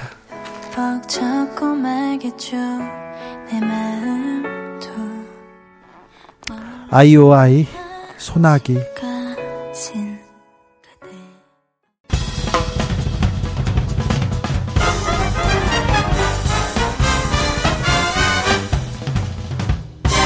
훅 인터뷰. 흑 인터뷰 이어가겠습니다. 북핵 위기 한반도 긴장은 고조되고만 있습니다. 미사일 쏘면 또 비행기 뜨고 또 쏘고 또 훈련하고 한반도 언제 평화로 선회할 수 있을, 있을 까요? 한미 정상회담은 준비를 잘 하고 있는지도 또 물어보겠습니다. 한반도의 현인 평화 전도사 정세현 전 통일부 장관 모셨습니다. 어서 오십시오. 예, 오랜만입니다. 네. 잘 계시죠? 예, 네. 장관님 요새 고민이 뭐 있어요? 고민? 네. 남북 관계가 그 풀릴 기미가 전혀 안 보이는 게 고민 중에 고민이죠. 네. 고민이에요. 전혀 지금 신랄 같은 희망도 네. 좀 가질 수 없는 지적이 됐어요. 네. 아, 뭐 금년에 뭐 벚꽃도 뭐, 어, 피자마자 지어버리고 너무 일찍 피네, 벚꽃이. 그렇습니까? 진짜 출래 불사춘이 됐어요. 네. 남북 관계가 진짜 출래 불사춘으로 네. 앞으로 4년을 더 갈 것 같아서 그게 걱정입니다. 아, 걱정입니다. 사랑 고민은 없으십니까? 예? 사랑 고민은 없. 사랑 고민이 뭐예요? 아, 네. 아니요. 수, 물어볼 수도 있잖아요. 왜또 아, 그- 그런 거 없어. 오늘 한미 한일 북핵 수석 대표 서울에서 만났습니다. 음. 그래 조금 평화로 이렇게 가자 이런 얘기 하지 않을까요? 무슨 이 북핵 수석 대표라는 게 예. 예, 이 2000, 2003년 8월 27일 어, 처음으로 어, 베이징에서 네. 북핵 문제를 해결하기 위한 육자 회담이 열렸을 때 그때 이제 그 각국에서 어, 어, 우리나라 기준으로 한다면 차관복급 어, 대표가 이제 북핵 수석 대표가 됐습니다. 네. 그리고 이제 일본은 뭐 국장급이고 미국도 그 이제 차관복급. 그런데 그 북핵 그, 그 대표들이 육국의 대표들이 그러니까 그 북핵 문제를 놓고 육자 회담이 이 마지막으로 열린 것이 2008년 2008년 2008년 12월 그 베이징에서 육자 회담 수석 대표들이 만난 것이 마지막이었었어요. 아 그래요. 그 뒤에는 육자회담 북핵 대표들이 활동을 안 했죠 거의. 만날 일이 없었습니다. 네. 근데 북핵 문제를 해결하기 위해서 이제 만난다는 건데 북한이 뭐 핵 핵실험을 하거나 또는 미사일을 발사하거나 하면은 한미일만 만나요. 한미가 만나고 한일이 만나고 또 미일만 만나는 건 내 별로 보지를 못했어요. 중요한 것은 북핵 문제를 풀기 위해서는 북한도 만나야 되고, 어? 예. 그다음에 북한의 영향력을 행사할 수 있다고 지금 어, 믿고 있는 어, 보통 사람들이 믿고 있는 중국과 중국이나 러시아. 북, 북핵 대표도 한국 북핵 대표가 만나고 다니면서 북한이 더 이상 핵실험을 하지 못하고 네. 또는 미사일 발사하지 못하도록 어떻게 에, 설득을 해서 회담을 시작할 것이냐 하는 것이 그들의 일이 돼야지. 그렇죠. 한미일이 만나가지고 뭐 그 북한이 앞으로 계속 도발을 하면은 뭐 응, 뭐 응당한 대가를 치를 것이다. 그런 얘기로 뭐로 만나요? 아니 그건 효과적이지 않잖아요. 중국 대표가 부- 러시아 대표가 얘기하는 게 훨씬 더 압박이 되고 효과적일 거 아니에요. 그러니까 전혀 북한한테 임팩트가 들어가지 않는 그런 일들은 뭘 해? 자리에 있으니까 그 자리를 유지하기 위해서 그야말로 존재 이유를 상, 그, 그 계속 유지하기 위해서 만나는 것 같은데 돈 들여가면서 미국 가고 워싱턴 가, 아, 뭐 미국 가고 일본 가고 그 사람들도 또 한국 오고 뭐 그런 짓이야. 이건 진짜 예산 낭비야. 아 그래요? 아무런 역할도 없어요 지금. 아니 그런데 계속해서 핵실험 한다 한다고 하면서 미사일 쏘고 여기서 비행기 띄우고 그 다음에 또 다시 쏘면 우리 한미 연합 훈련하가 긴장 계속 올, 오- 오르고 있잖아요. 긴장을 계속 고조시키고 있는데 이 수석 대표들도 긴장을 고조시키는 한 방법일 거 아니에요. 긴장을 고조시키는 역할도 못 해요. 그래요? 뭐로 만나는 거야? 아 그렇습니까? 어. 아니 근데 근데 한반도 평화로 가야지 계속 긴장을 이렇게 고조시키고 계속 그러니까 대결 내가 이야기하지 않았어요. 우리가 우리 그러니까 북핵 문제 해결의 사실은 결정권자는 미국입니다. 예. 응? 미국이 이 문제를 해결해야 되겠다고 생각하면은 북한이 요구하는 것을 들어줘가면서 북한을 협상으로 끌어내는 거고 네. 미국이 아직 그럴 생각이 없으면은 계속 밖에서 그냥 회담은 어, 언제든지 준비돼 있으니까 나오라는 얘기만 하고 아무것도 안 해요. 지금 아무것도 안 하고 있잖아요. 아무것도 안 하고 있죠. 그러면서 이제 국무부는 아무 역할이 없어. 네. 그리고 뭐 기껏해야 북한이 무슨 미사일을 발사하거나 그러면은 성명서를 발표하고 하는데 예. 한국의 그 육자회담 수석 대표는 북핵 문제가 해결되지 않았을 때 최대 피해자가 대한민국이 5천만 국민이라는 점을 생각해서 네. 미국, 일본을 갈 것이 아니라 예. 무슨 수를 써서라도 러시아로 가서 러시아의 북핵 수석 대표를 만나고 예. 중국의 북핵 수석 대표를 만나서 어떻게 하면 북한을 육자회담으로 다시 끌어낼 수 있겠는가를 논의하고 고민하고 그러기 위해서 돈을 쓰고 다닌다면은 한 달에. 한 번, 한 달에 한 번씩 가도 좋아요. 네. 지금 미국 가고 도쿄 가고 그 사람들 한국에 한번 오고 일본 가서 그 뭐 만나가지고 어 맛있는 거 사 먹고. 돈가스 먹고 오겠지. 네. 참. 그러니까 쓸데없는 짓 하고 있어 지금. 쓸데없어. 북한의 그 뭐- 북한의 핵 정책에 아무런 영향도 못 주는 북핵 수석 대표들의 한미일 북핵 수석 대표들의 만남은 더 이상 이제 나가면 안 됩니다. 네. 알겠습니다. 그래도 국회, 아니 국회는 뭐라는 거야? 국회는 뭐 자기, 자기들 하는 아, 일로 토- 아니 통일위원회 외교 통일위원회 같은 데서 북핵 수석 대표가 도대체 예산을 얼마나 썼으며 그, 그, 그 활동하기 예. 위해서 그다음에 언제든지 코스트가 얼마가 들어가면 베네핏이 얼마라는 걸 따져야 되는 거 아니에요. 네. 무슨 성과를 냈는가? 결과를 보고하라고 그걸 가지고 대정부 질문을 하든지 해야 될 거 아니야. 알겠습니다. 뭐야 민주당은 진짜 뭐 뭐라는 거야? 네. 예? 그러게요. 난 민주당도 아니지만 말이야. 네, 네. 꾸짖어야 되겠습니다. 그래도 민주당이 일을 잘했으면 좋겠다는 생각을 가지고 있는데 아무런 생각이 없어요 지금. 이거 북핵 뉴스 그 예산 다 깎아야 돼. 그런데요. 어. 네, 알겠습니다. 그런데 중국의 중국의 외교관이 뭐 북한으로 들어간다는 얘기도 있고요. 민간 단체의 대북 인도 지원에 대해서 정부가 승인하는 일도 있었습니다. 조금 바람이 부는 걸까요? 그런데 윤 대통령이 북한에 단돈 1원도 줄 수 없다. 이거 확실히 하라. 이렇게 얘기한 얘기. 이 발언은 어떻게 해석해야 됩니까? 아 글쎄 뭐 북한 북한의 핵과 미사일이 남쪽에서 지원한 그 돈으로 만들어졌다는 식으로 지금 입력이 돼 있는 것 같아요. 아, 그래요? 어? 그러니까 북한이 핵을 개발하고 미사일을 쏘는 그 모든 그 저이 이 재정은 네. 한국의 대북 지원을 통해서 확보한 돈으로 지금 했다고 착각을 하고 있는 것 같은데 네. 어, 그건 잘못 알고 있는 거고 북한은 이 그러니까 남쪽에서 북한 현금 준 적은 없습니다. 네. 김대중 노무현 정부 때도 쌀과 비료를 일정하게 주던 시절에 시절이 있었고 그 전에도 그 전에도 뭐그 전에는 김영삼 정부 때 95년 그 6월 달 하고 6, 7, 8 한 석 달 동안 쌀 15만 톤을 준 적은 있어요. 예. 그러나 그 더 이상은 주지 않았었고 김대중 정부 들어서서 이제 햇볕 정책이라는 대북 정책 때문에 예. 쌀과 비료를 일정하게 줬고 그 전통은 노무현 정부 때까지도 이어졌었습니다. 예. 그러나 이제 북한이 핵실험을 하면서는 그것도 더 이상 안 했지만 그래도 금강산 관광도 계속되고 있었고 98년부터 또 2004년부터 개성공단이 가동이 됐었는데 에, 이명박 정부 때 2008년 8월 달인지 이 관광객 피격 사건 때문에 금강산 관광 그날로 중단이 됐고 그다음에 2010년 음, 박근혜 정부 때죠.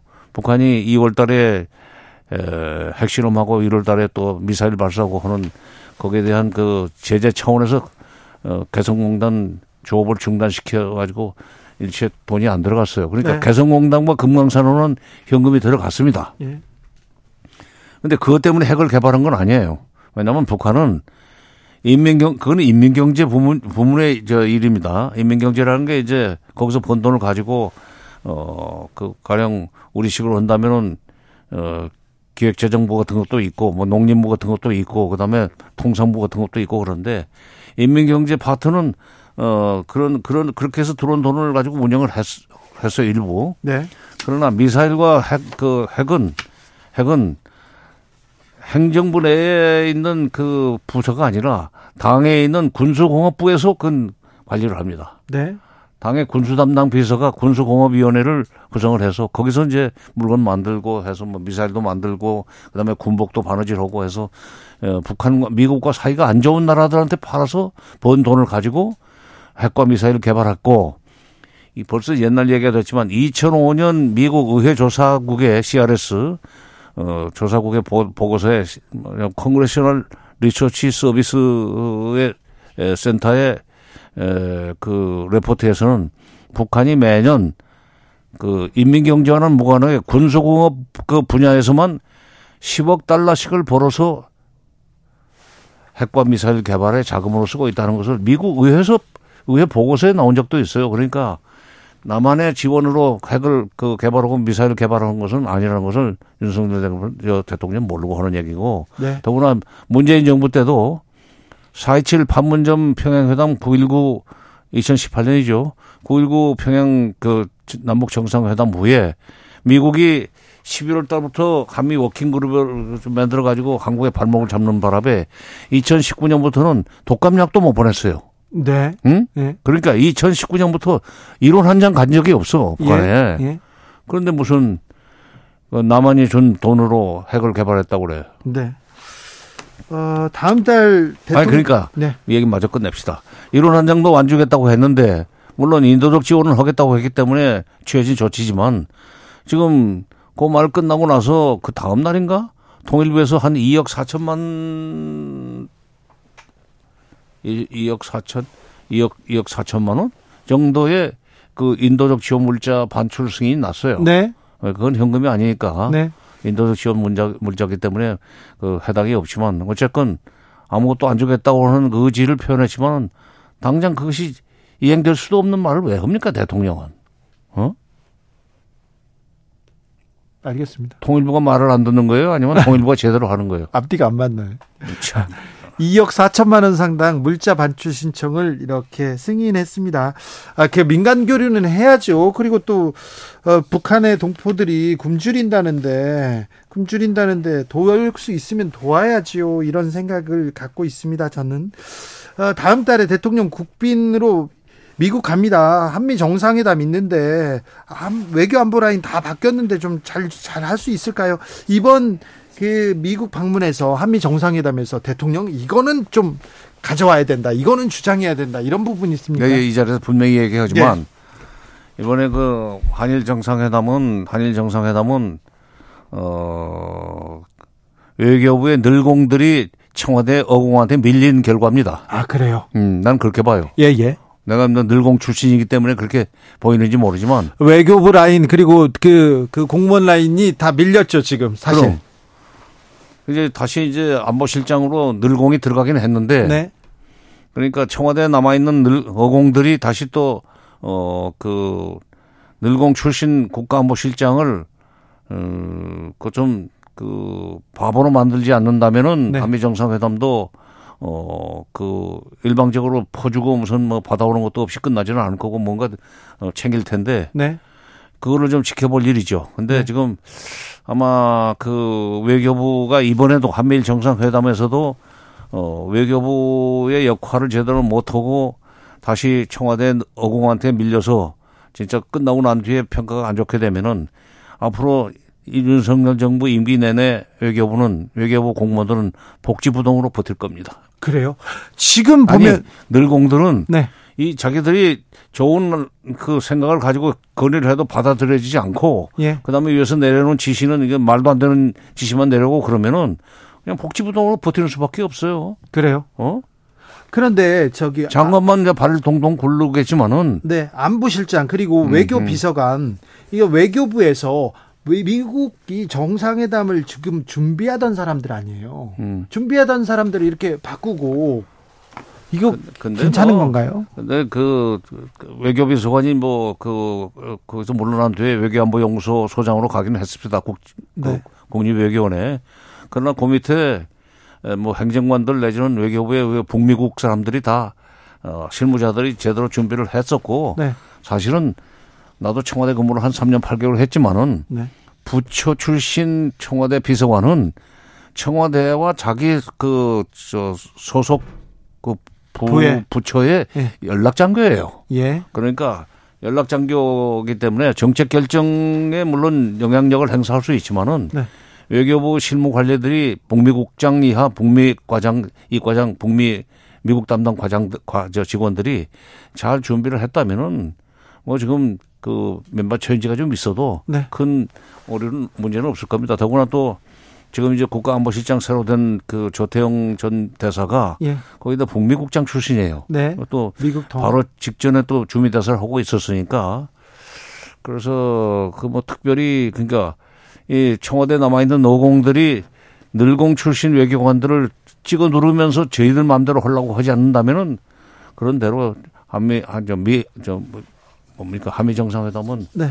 뭐 성과를 뭐 못 낼 건 없다. 네. 더구나 이제 블랙피크 문제도 해결됐잖아요. 네. 해결이 아직은 안 된 것 같아요. 뭐 안 돼. 아직 안 된 것 같아요. 어, 그런 거 안 하기로 했다면서. 아니요, 아직 그 뭐지 취소된 건 아니다. 또 그런 얘기를 또 했습니다. 그래요? 네. 그거 참. 근데 블랙피크 때문에 진짜로 이렇게 이 문제가 글쎄 그렇게까지 글쎄 그 그렇게 막 그 비서관 의전 비서관이 바뀌고 외교 비서관이 뭐 어 그 바뀌고 하는 음, 정도로 영향을 줬다면은 그거는 청와대 안에 진짜 대통령의 그 결정에 아주 치명적으로 영향력을 행사할 수 있는 또 다른 무슨 어공이 있는 것 같아요. 아 그래요. 아, 지금 장관님께서 늘공 어공 계속 하는데 늘 늘공은 그 늘 공무원으로 살아오신 분들 있지 않습니까? 직업 공무원. 직업 네. 공무원 얘기하고 어쩌다 공무원 어공들은 이제 전문가인데 어, 특채된 그런 그러니까. 전문가인데 이제 그 이 현장 현장 사정은 잘 모르죠. 네, 네. 어. 그리고 뭐 이게 부서가 어떻게 돌아가는지는 잘 모르죠. 음, 책 보던 사람들이니까. 네, 네. 저 한일 정상회담 이후에도 이렇게 여진 계속되는데 음. 어, 민주당에서 후쿠시마 원전 오염수 대책단이 이 저기 일본에 갔습니다. 음. 이 부분은 이렇게 외교적으로는 어떤 영향을 미치고 정치적으로 어떻게 이용해야 됩니까? 글쎄 뭐 민주당이 오염수 그 방류 문제를 앞두고 어 뭔가 야당으로서 그런 걸 저지시켜야 되겠다는 의지를 표현하는 의미는 있다고 생각합니다. 예. 그러나 지금 민주당이 하는 그런 여러 가지 그 대정부 투쟁이라고 할까 정책 그, 그 문제 정책적인 문제를 놓고 정부를 관리하는 거 보면은 네. 그거는 그것도 무슨 쇼에 불과한 거지. 그쪽에서 아무도 안 만나준다는 거 아니에요. 예. 아니 한미 의원 연맹 중에 저 민주당 소속도 있을 거 아닙니까? 네. 아니 한일 한일. 한일 의원 연맹 중에 미- 일, 저, 그 일본 민주당도 어, 있죠. 어, 미- 일본, 일본 민- 야당도 아, 일본. 야당도 있고 뭐 저건 민주당 의원 중에도 한일 의원 연맹 그 멤버가 있을 텐데 그그 인맥으로라도 사람들을 좀 만나는 모양새는 만들어야지. 그거 가지고 만나지도 못하고 뭐 사진 찍으러 갑니까? 네. 민주당 대처하는 게 나는 수권 정당 자격이 없는 것 같아. 지금요? 예. 아니 그 외교 뭐 지금 지금 국민의힘이 실수를 해가지고 내년 총선에서 반사이익을 보고 싶은 생각은 있는 모양인데 네. 반사이익을 보고 싶어도 똑똑히 준비해야 돼. 그러면 잘해야죠. 언제까지 반사이익하고 언제까지 윤석열, 김건희 두 이름만 외칠 겁니까? 오영부영해가지고 되는 게 아니야. 그렇죠. 참네. 오염수 문제 그거 그리고 IAEA 피- 지금 정부에서 IAEA 핑계를 대놓았는데 네. 일본은 이미 IAEA 사무 차장인가를 그 지낸 사람이 있어요. 예. 그리고 유엔 운영하는데 일본이 돈을 많이 내기 때문에 아, 그러니까요. IAEA도 결국은 추세 속이라고 네. 일본 편 들 겁니다. 네, 네. IAEA가 문제가 없다고 하면 우리는 수입할 수 있다는 식으로 조건을 걸어놨는데 네. 일본은 부지런히 IAEA를 상대로 해서 로비를 할 겁니다. 네.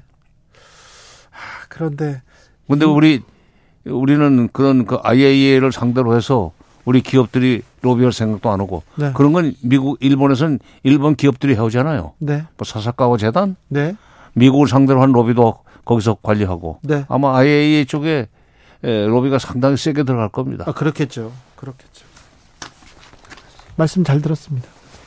나 벌써 끝났어요? 네. 왜 이렇게 시간이 빨리 가? 아, 시간이 오- 장관님만 오시면 빨리 가 빨리 가세요. 다른 얘기 해 주세요.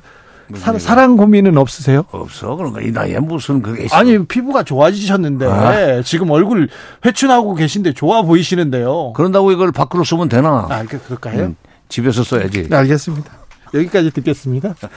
정세현 전 통일부 장관이었습니다. 감사합니다. 예, 수고하셨습니다.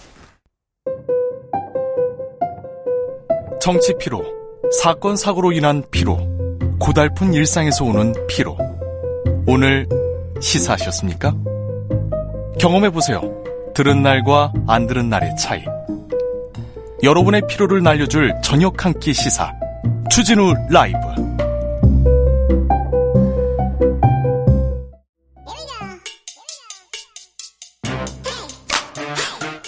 뉴스를 향한 진지한 고민 기자들의 수다.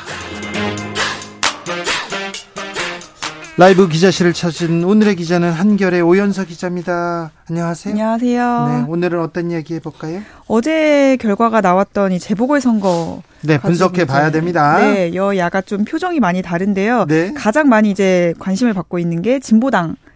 진보당 당선- 강성희 후보가 당선됐어요? 네, 전주 을에서 이제 당선된 걸 두고 굉장히 많은 이제 해석과 또 총선까지 또 어떤 영향을 미칠지 전망이 많이 나오고 있는데요. 호남에서 진보당이라 진보당은 원내 입성 첫 번째입니다. 네, 맞습니다. 네.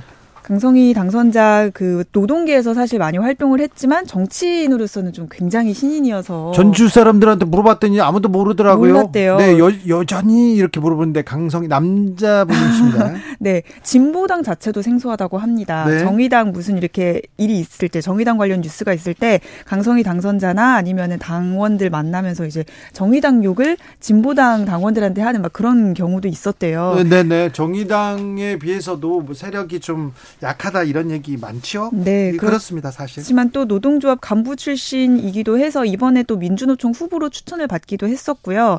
어, 그랬, 그렇지만 환경은 그렇게 이렇게 좀 척박한 상황이었습니다. 전- 민주당은 후보를 내지 않았습니다. 네, 민주당도 안 냈고 국민의힘도 정우천, 정우천 의원이 나중에 이제 포기를 했었죠. 포기했어요. 그 정의당도 후보를 안 내다 보니까 어좀 정의당은 왜 후보도 못, 못 냈을까요? 그러니까요 유리해진 상황 아니냐라고 했지만 이 무소속의 임정엽 후보가 만만치 이 않은 사람이에요. 굉장히 이제 네. 뼈가 굵은 사람입니다. 완주 군수도 두 번이나 했었고 시장도 여러 번 나왔어요. 네, 시장, 도지사, 뭐 국회의원 출마 이런 것도 해가지고 인지도나 조직력에서 앞선다는 평가를 받았지만 이번에 강성희 후보가 굉장히 그이 생활 밀착형 유세를 해서 민심을 많이 샀다 이런 평가가 지금 나오고 있는 상황입니다. 그런데 네. 자, 진보당의 입성을 두고 네. 아, 지금 민주당 국민의힘에서 매우 긴장하고 있습니다. 내년 총선에서도 제3당 바람이 부는 거 아니냐 그런 걱정 커요.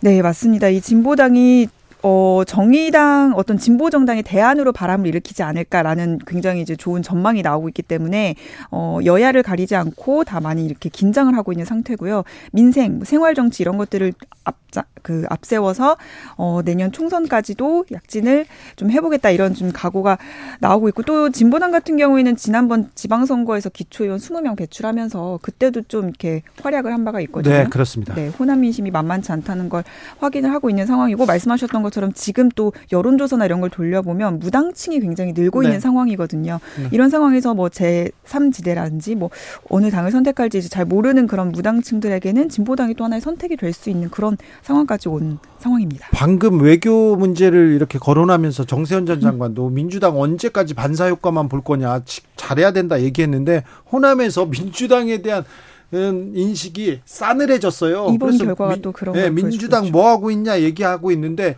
이번 선거에서 보여주고 있습니다. 네. 아, 민주당이 잘하는 모습 보여야 합니다. 네, 맞습니다. 다만 이제 아직까지는 정당 지지가 좀 미미하기도 하고 또 통진당 잔당이라는 또 그런 과제도 좀 넘어서야 하지 않을까 이런 네, 진보당은 나옵니다. 갈 길이 멀고요. 이제 시작입니다. 음. 그런데요, 울산 선거를 두고는 또 국민의힘이 또 긴장합니다. 네, 국민의힘 오늘 아침에 이 질문 많이 받은 지도부들이 많이 받았는데요. 좀 당황한 기색을 보이긴 했습니다. 울산 사실 PK 그 텃밭이잖아요. 성- 성지죠. 거기다 김기현 대표가 거기 출신이고. 그렇죠. 근데 울산 남구에서 민주당이 이겼고 울산시 교육감에서도 진보 성향. 후보가 이겼고 네. 그래서 사실 울산에서는 석패를 한 상황인데요. 남구 남구가 특히 지난번 대선에서 울산에서 윤석열 대표 윤석열 대통령 득표율이 가장 높게 나온 곳이라고 아, 합니다. 그래요? 그런데 이제 여기서 패배를 했으니 국민의힘 지금 최근 지지율 하락에 이어서 좀 적신호가 켜진 거 아니냐 이런 지금 평가가 나오고 있는 상황이고요. 국민의힘 위기감이 좀 있습니까? 그렇습니다. 국민의힘이 그래서 오늘 아침에는 계속 이 청주에서 이긴 거, 그러니까 중원 지역에서 우리가 이겼다라는 걸 계속 강조를 하더라고요. 그 얘기만 했어요. 아까도 저 김병민 최고가 나와서 그랬었죠. 청주 얘기만 얘기하더라고요. 근데 이제 당에서는 이준석계를 중심으로 오늘 많은 좀 뼈아픈 평가들이 나왔는데요. 심각한 상황이다. 이거 심각하게 잘못되고 있다. 심기일전 해야 된다. 이런 이준석 대표의 평가가 있었고 천하람 위원장 같은 경우에는 이대로 가다가 영남 자민련으로 전락한다. 이런 평가도 했습니다. 또 지금 당이 여러 설화 때문에 굉장히 좀 상황이 안 좋은 상황이잖아요. 네. 뭐 지지율도 최근에 좀 많이 떨어지기도 했고 이런 이제 상황에서 PK 민심이 좀 경고장을 준 거 아니냐 이런 평가도 좀 나오고 있습니다. 그런데요. 현장에서 국민의힘 최고위원들 보잖아요. 네. 국민의힘 의원들. 네. 근데 이게 그냥 실수입니까? 아니면 이렇게 원래 생각하시는 분들입니까? 아, 이게 개인적으로 만나보면 그렇게 말실수가 많이 나오는 분들이 아닌데 이분들이 다 너무 이제 무리해서 뭔가 이렇게 뭔가 이렇게 지금 뭔가를 보여줘야 된다는 압박이 좀 심한 것 같아요. 아니 뭐 보여줄 게 없어가지고 그런 걸 보여줘요? 그러니까 뭔가 정책으로나 정책으로나 민생을 또 워낙 김기현 대표가 강조하고 있다 보니까 이런 데서 뭔가 계속 이슈를 던져야 된다는 압박이 지금 지도부들한테 너무 심한 거 아닌가 이런 생각이 좀 들었습니다 최근. 아 아니 너무 근데 네. 한번 두 번 그냥 실수라고 보기에는 계속 되지 않습니까? 그렇습니다. 이거 좀 아닌 것 같은데 뭐지 왜 그러지 원래 그런 건가 이런 뭐 한두 번 실수가 아니니까요. 그렇습니다. 압박을 받고 있기도 하고 또 이번에 당선된 게 당원 100%로 이제 당선이 된 사람들이다 보니까 네. 뭔가 이제 강성 자기 예, 지지층들 강경한 그런 발언을 해도 받아줄 당원들이다라는 생각으로 좀 지금 위기 의식이 많이 없는 거 아닌가. 그래서 빨리 징계해야 되고 윤리위 열어야 된다는 얘기가 나오는 것 같습니다. 그래요? 네. 네. 윤리위원 열까요? 안 할 것 같은데. 마지막으로 만나볼 이야기는요? 네, 김건희 여사의 일정이 요새 굉장히 바빠졌습니다. 아, 그래요? 3월에 보니까 저희가 세어보니까요. 3월 중에 14일 동안 공개 행보가 있었고요. 아 그래요? 네, 그렇더라고요. 뭐 포항 죽도시장 같이 갔었고요. 맹학교 입학식, 뭐 국가 무형문화재 가게 전승자 오찬 이런 식으로 이게 뭐 계속 예술, 나왔어요. 문화, 계속 나와요. 네 이런 일정 많이 갔고요. 대구 4월에 서문시장 갔잖아요. 네, 4월에도 윤 대통령이랑 갔었고 또 뭐 부산 엑스포 유치 실사단 만찬에도 참석을 하는 등 일정 많았습니다. 얼마 전에 뭐 사랑가 부른다 뭐 그런 얘기도 있었고요. 근데 왜 이렇게 갑자기 바빠졌습니까? 이게 사실 윤 대통령이 따로 가는 일정들이랑도 좀 묶어서 생각을 해 보면 이 총선 1년 앞두고 이게 민생 행보에 두 그 내외가 지금 나선 거 아닌가 이런 좀 해석이 나오고 있습니다. 어, 민심 훑기 행보로 윤 대통령이 지금 지역 일정 갈 때마다 성원을 잊지 않고 있다. 우리 어떤 공약을 실천했다. 이런 식으로 다시 좀 지지층을 좀 결집시키려고 하는 그런 메시지들을 내고 있는데 여기에 이제 김건희 여사도 같이 좀 참여를 하고 있는 거거든요. 그래요? 네, 그래서 이제 그런 민심 행보에 김건희 여사도 좀 함께 하는 걸로 함께 하는 걸로 보인다는 그런 어 해석이 있고 또 하나는 사실 초반에 이런 행보를 안 했던 이유가 지지율이 워낙 낮았었잖아요. 그러다가 이제 대통령 지지율이 조금 오르니까 어, 지금 뭐 그렇다고 또 오른 것도 그런 아니죠. 것도 아니긴 뭘. 한데 네. 예 임기 초에 좀 몸을 사리던 때와는 달리 좀 이제 오르기 시작하니까 공개 행보도 좀 많이 잡 잡는 잡으려고 하는 거 아닌가 이렇게 좀 보이기도 합니다. 그래요? 네. 그런데 음, 화보 사진만 나온다 이런 얘기 있잖아요. 네. 사실 근데 뭐 지지율이 높아, 조금 높아져서 이렇게 하는 거에 비해서 이런 행보에 대한 여론은 굉장히 안 좋잖아요. 말씀하셨던 것처럼 뭐 순천만 최근에 갔던 그 일정에서는 이 장소가 순천만인지 진짜 그 정원 박람회 이런 일정이 맞는 건지 싶을 정도로 김건희 여사 얼굴이 굉장히 이제 부각돼서 나온 사진들만 인스타에서 이렇게. 뒤를 바라보는 이런 샷은 어디에서 많이 본 것 같은데 화보에서 봤는데 그 얘기만 나오지 않습니까? 네, 굉장한 제가 봐도 굉장히 이제 설정샷 이런 네. 사진들이 많았었고요. 또 게다가 이런 일정들이 공개적으로 하는 것도 아닙니다.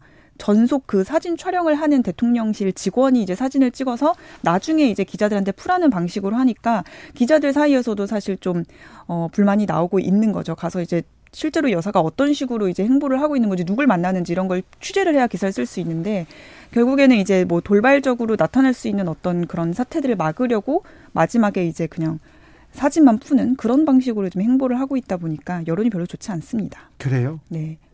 좀 특징이 있습니까? 어떤 특징? 뭐 여사의 숨, 뭐 이런 방문의 특징이 그냥 모르게 가서 사진만 하나 이렇게 딱 보내준다 설정산만. 네, 사진이 근데 이제 보통은 거기에서 누굴 만났고 어떤 행동을 하는지 이런 좀 역동적인 사진들 사실 많이 나오잖아요. 보통 영부인들은 취약계층 그리고 또 어려운 분들 이런 분들 맞습니다. 만나서 이렇게 예. 같이 도닥이고 그렇게 낮은 곳을 향하는 그런 임하는 자세 이런 걸 보여주잖아요. 네. 근데 여기는 사진을 찍어서 이렇게 좀 약간 빛나게 하는 사진을 내보내는데 이게 대통령실의 작전인지 누구의 생각인지 이걸 왜 내보냈을까 이 사진을 왜 찍었을까 그런 생각이 조금 들어요. 네, 그래서 김건희 여사도 초반에 조용한 내조 기조 굉장히 많이 강조를 했었고, 그래서 연말에는 사실 소외계층 많이 만나기도 했었거든요. 근데 지금 일정들은 이렇게 문화예술 사실 본인 그 전문 분야에 좀 치중하는 그런 행보들을 보이다 보니까 네. 마이웨이로 가는 거 아니냐 이런 비판이 계속 나오고 있는 겁니다.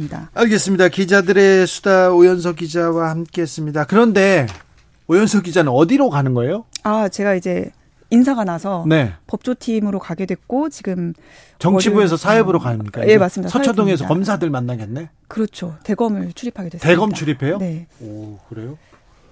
열심히 하겠습니다. 언제부터 가요? 어, 이번 주부터 지금 이제 계속 가고 있고요. 네. 예. 아직 적응을 좀 하고 있는 단계입니다. 네, 정치부 기자로서 이렇게 국민의힘 특별히 그리고 여의도 소식 전해줬는데 이제 잘 못 보겠네요. 네, 많이 아쉽습니다. 네. 가끔 이제 에, 검사들이 어떤 일을 하고 있다. 네. 지금은 검사들이 전 분야에 막 약진하고 있어요. 그렇습니다. 암센터 이제 암 관련해도 전문가가 아. 검사 검사 아 검사한테 거- 암 검사를 받아야 되는 그런 시대가 오는 거 아닌가 그런 생각도 하는데 아무튼 아 뭐 그때 우리가 또 인연을 이어가도록 하겠습니다. 네, 그렇게 하겠습니다. 지금까지 고생 많으셨어요. 네, 감사합니다. 네. 기자들의 수다 한결의 오연서 기자였습니다. 감사합니다. 네. 아, 내일 오전 6시부터 밤 9시까지 광주, 대전, 충남, 전북, 전남 지역에서 미세먼지 저감 저 비상 저감 조치 시행됩니다. 미세먼지 옵니다. 그러니까 가능한 외출 줄이고 외출할 때 마스크 꼭 착용하셔야 됩니다. 건강 관리 특별히 유의하시기 바랍니다. 교통정보센터 다녀오겠습니다. 임초희 씨.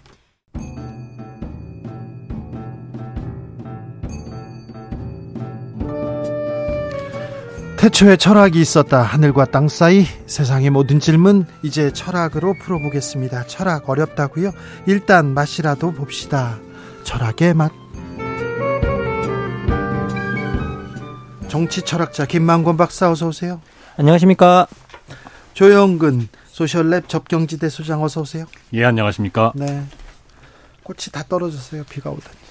그러게요. 네. 그러네요. 예. 이 벚꽃 축제가 사실은 이번 주부터 시작되는데 저번 주에 다 벚꽃이 폈다 져가지고 끝났고요. 그러게 말입니다. 또 봄이 왔다가 또 봄이 사라집니다. 사라졌다고 할 수는 없는데 꽃샘추위 내일 모레는 아주 춥다고 합니다. 네. 오늘 이 어떤 얘기 고민해 볼까요? 예, 오늘 뭐 저희들이 사이비 이야기를 좀 해보자라고 해서요. 사이비. 뭐, 예, 정말. 사이비 종교 이야기를 해보자고 했는데 사실 이 주제 같은 경우에는 뭐 주 기자님이나 아니면 또 그 조영근 소장님이 전문 분야라서. 아, 조영근 소장님. 예, 예. 아니, 저 전혀, 전혀 그렇지 조영근 않습니다. 소장님께서 사실 아니. 쓴 책의 한 챕터가 아, 맞아요. 예, 이건 종교 이야기예요. 아, 그래서 네. 예. 아니 그, 그 사이비 종교 지도자들 있지 않습니까? 사이비 종교 지도자도 그렇고요. 어떤 교회 목사님도 그렇고 어떤 저 이상한 절의 목, 스님도 그렇고요. 얘기를 들어보면요. 허, 전혀 논리적이지 않아요. 전혀 말이 안 되는데 거기에 당하는 사람들이 이렇게 많습니다. 인간이 그렇게 약한 존재입니까? 그러게요. 이게 지금 보면은 이번에 뭐 문제가 됐던 네. 그 일부 종파도. JMS 뭐 정식 명칭은 아닙니다만 네. 거기도 그렇고 보면 이런 분들 많잖아요. 막그 소위 사- 전문직 예. 굉장히 많이 배운 분들. 서울대 연고대 출신이 그러니까 뭐- 초반에 초반에 여기 이그 JMS 조직을 만들고요. 거기에 네. 그 간부들이 다 거기 있었어요. 네. 그래서 그런 것 현상에 대해서 예. 뭐 어떻게 봐야 되냐. 배울 만큼 배운 사람들이 네. 왜 그럴까 이런 이야기 할 때 저는 좀 재밌는 해석을 봤는데 네. 사회학자 중에 전상진 교수라고 서강대 교수님 계시는데요. 네. 이분이 종교에 대한 거는 아니고 종교까지 포함해서 이 음모론의 시대라는 책을 쓰셨어요. 예. 거기서 아주 재밌는 해석을 하시는데 음, 왜 사람들이 그런 데 빠지나 예. 배울 만큼 배운 사람들이 그 그게 보통은 비합리적이어서 그렇다라고 생각을 하잖아요. 네. 그게 아니고 너무 합리적이어서 그렇다라는 거예요. 너무 합리적이어서요? 그게 무슨 말이냐면 이게 과잉 합리성이라는 게 뭐냐면 이 세상에 일어나는 모든 일은 반드시 설명돼야 된다라는 생각을 갖고 있는 거예요. 아, 뭔가 반드시 이유가 있다. 반드시 필연이다. 네. 아. 여기 뒤에는 반드시 어떤 정도의 음모든 아니면 신의 뜻이든 네. 무엇이든 반드시 있다. 그러니까 세상에 어떤 의미에서는 신비가 없는 거예요. 반드시 설명돼야만 한다라는 강한 집착을 오히려 배운 사람들 중에 일부는 더 심하게 갖고 있을 수 있다라는 아, 거예요. 그렇군요. 그러다 보니 오히려 설명이 안 되는 게 많은데. 그러게요. 아, 어떤 거는 우리가 아 우리가 모르는 거구나. 네. 라고 맡길 수도 있어야 되는데 못 그러는 사람들이 있다라는 거죠. 사실 이게 칸트가 철학에서 보면 딱 대답을 해주는 게 우리가 물어서 질문 답을 못하는 것들이 있다. 그건 이성의 영역 바깥에 나가 있다. 예. 신의 존재가 어떤가. 그러게요. 우리가 이런 질문을 하면 안 된다. 그러게요. 철학이 철학이 그래서 이게 사실은 신학과 철학이 분리되는 순간이거든요. 네. 음. 그래서 이게 어떻게 보면 이성적으로 설명할 수 없는 것들을 이성적으로 자꾸 설명하려고 하면 답도 안 나오니까 그렇죠. 우리가 네. 아는 것들만 질문하자는 게 네. 사실 칸트 철학의 핵심이에요. 그렇죠, 그렇죠. 예, 그런데 이게 우리가 사실은 이- 이성적으로 설명할 수 없는 걸 거기에 이유가 있을 거다라고 빠져드니까 그렇죠. 한번 빠져들기 시작하면 거기에 고지식하게 매몰되고 음. 그리고 특히 또 이게 제가 이렇게 말씀드리면 안 되겠지만 엘리트들이나 공부하신 분들 중에 그좀 다양하게 공부하시면 좀 괜찮은데 한 분야에 몰두해서 하신 분들이 또 고지식하게 또 거기에 또 빠지시는 경우가 많아요. 많습니다. 한 분야만 아는 사람들이 있어요. 수사만 아는 사람들이 있는데 세상을 다 아는 저- 것처럼 이렇게 얘기하는 사람도 있고요. 그런 사람들이 위험합니다. 굉장히 어떤 분야에서는 이게 명석하고 굉장히 석학으로 불리는 사람들인데 다른 분야에 대해서는 거의 바보의 시견을 가지고 있는 사람들을 봤는데요. 이 종교재단 하, 제가 90년대 후반부터 사실은 네. 맹활약을 하셨던 사실. 맹활약을 하셨잖아요. 저는 기자 생활을 이렇게 처음 했는데 배운 것도 없고 준비도 안 됐어요. 그래서 뭘 할까 뭘 할까 그랬는데 그때 이제 세기 말이어서 사이비 종말론 그런 게 종말론 뭐 많았습니다. 많았죠. 네, 많았어요. 그래서 제가 음, 이런 사이비 교주들 그리고 이상한 목사들은 내가 한번 해보겠다. 그리고 깡패들 있잖아요. 이 깡패 힘으로 이 사회에서 이렇게 윽박 지르고 다니는 사람들인데 음. 제가 한번 해보겠다고 이렇게 얘기했는데 그 사이비와 그 조폭교의 특징이 또 거기에 또 거의 좀 공통점이 많더라고요. 강력한 조직. 네. 예. 그리고 이거 배신하면 죽는다 이런 거 아. 배교 아. 배교 뭐 뭐라고 해야 되나 그, 그. 배교를 처리하는 그런 부서도 만들고요. 그런 철퇴를 내리는 그런 내용도 있어서 제가 그랬는데 아무튼 누가 봐도 말이 안 됩니다. 누가 음. 봐도 말이 안 돼요. 어, 뭐 정명석 씨를 비롯한 다른 사람들 어, 설교 내용을 한 5분만 들어보잖아요. 그러면 너무 웃겨가지고요. 웃다가요. 거의 막 쓰러질 수도 있어요. 그런데 판사, 검사, 변호사, 의사 도 엄청 많습니다. 네. 네. 네. 이거는 조금 다른 문제인데 다른 어떤 파, 어떤 교단 이렇게 가잖아요. 판사, 검사들, 변호사, 의사들 엄청 많습니다. 의사들 많아요.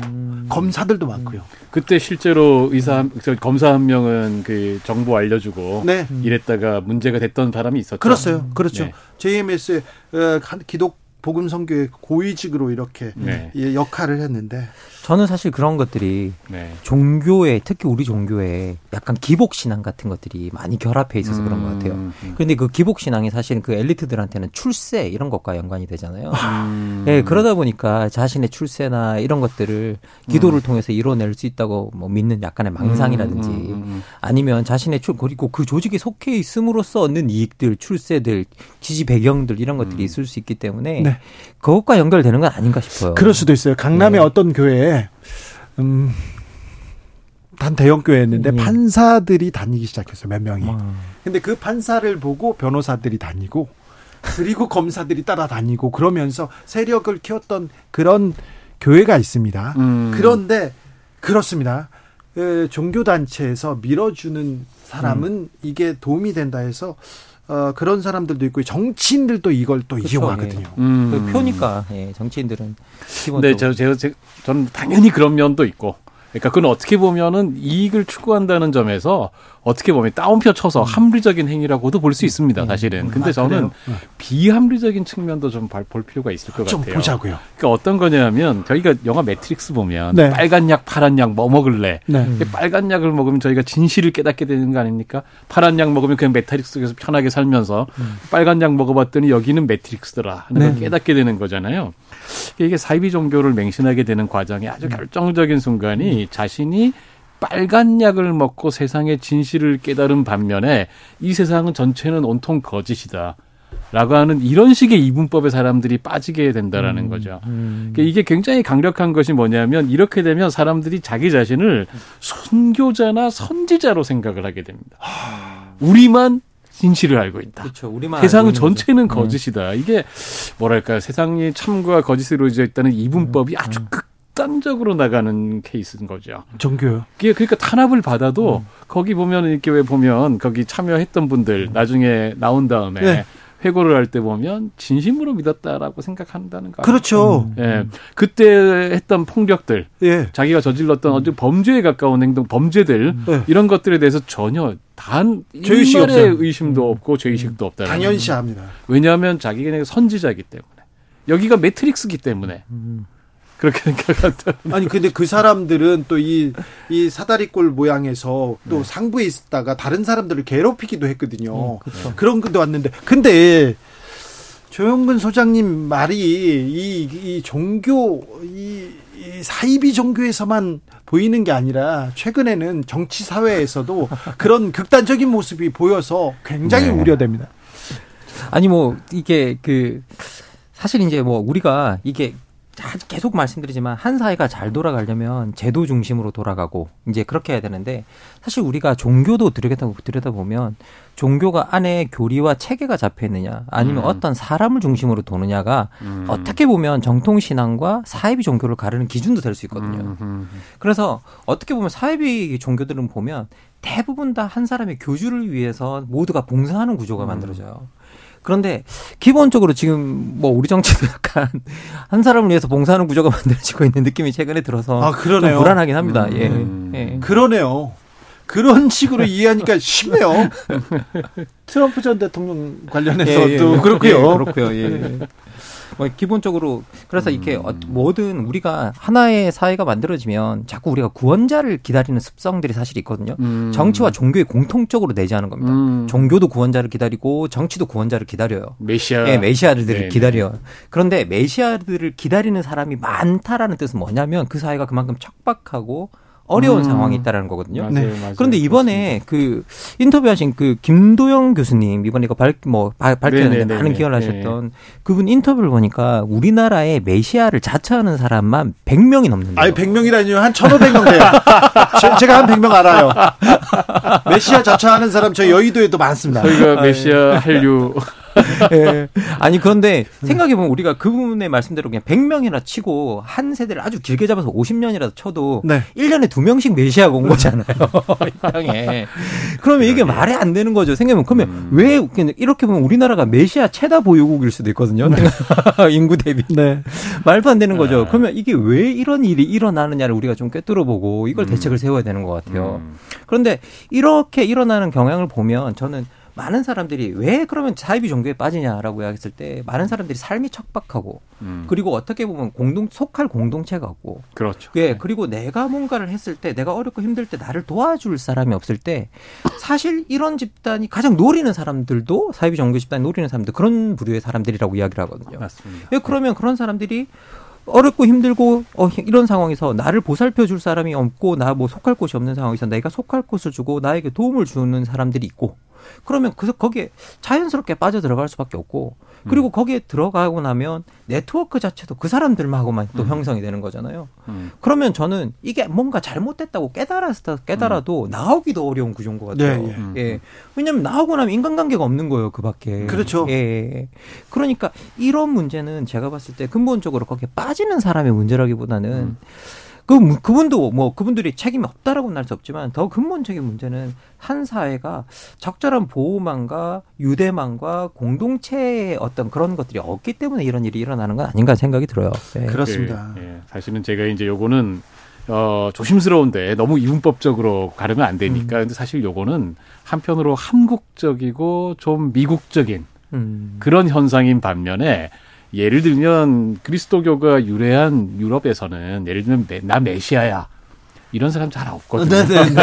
이렇게 예, 이를테면 그 메시아도 나오고 흔히 뭐 megachurch, gigachurch라고 이야기하는 초대형 교회가 네. 나오고 하고 이러는 게 미국하고 한국적인 현상입니다. 그렇죠. 이게 우리가- 우리가 저기 한국에 특히 개신교가 이제 미국 영향이 강하다 보니까 두 나라 두 사이가 좀 비슷한 면이 있는데 이거 어떻게 봐야 되냐? 그 산업화하고 이촌향도 하고 도시화 심화되고 개인 경쟁 심하죠. 공동체 무너지고 사람들 외롭잖아요. 뭔가 믿고 싶고 그 뭔가 보여줄 공동체가 필요하고 이런 상황 속에서 사실은 유럽하고 미국, 한국이 좀 다른 사회가 된 거예요. 유럽하고 미국 같은 경우는 이를테면 세속화가 되면서 그 부분을 채워준 게 사실은 노동조합이라든지 음. 각종의 시민사회, 다양한 시민사회 단체라든지 또더 나가서 좀 진보적인 정당이라든지 이런 것들이 그 공간을 채워줬다면 네. 미국이나 한국에는 그 부분이 굉장히 미약하죠.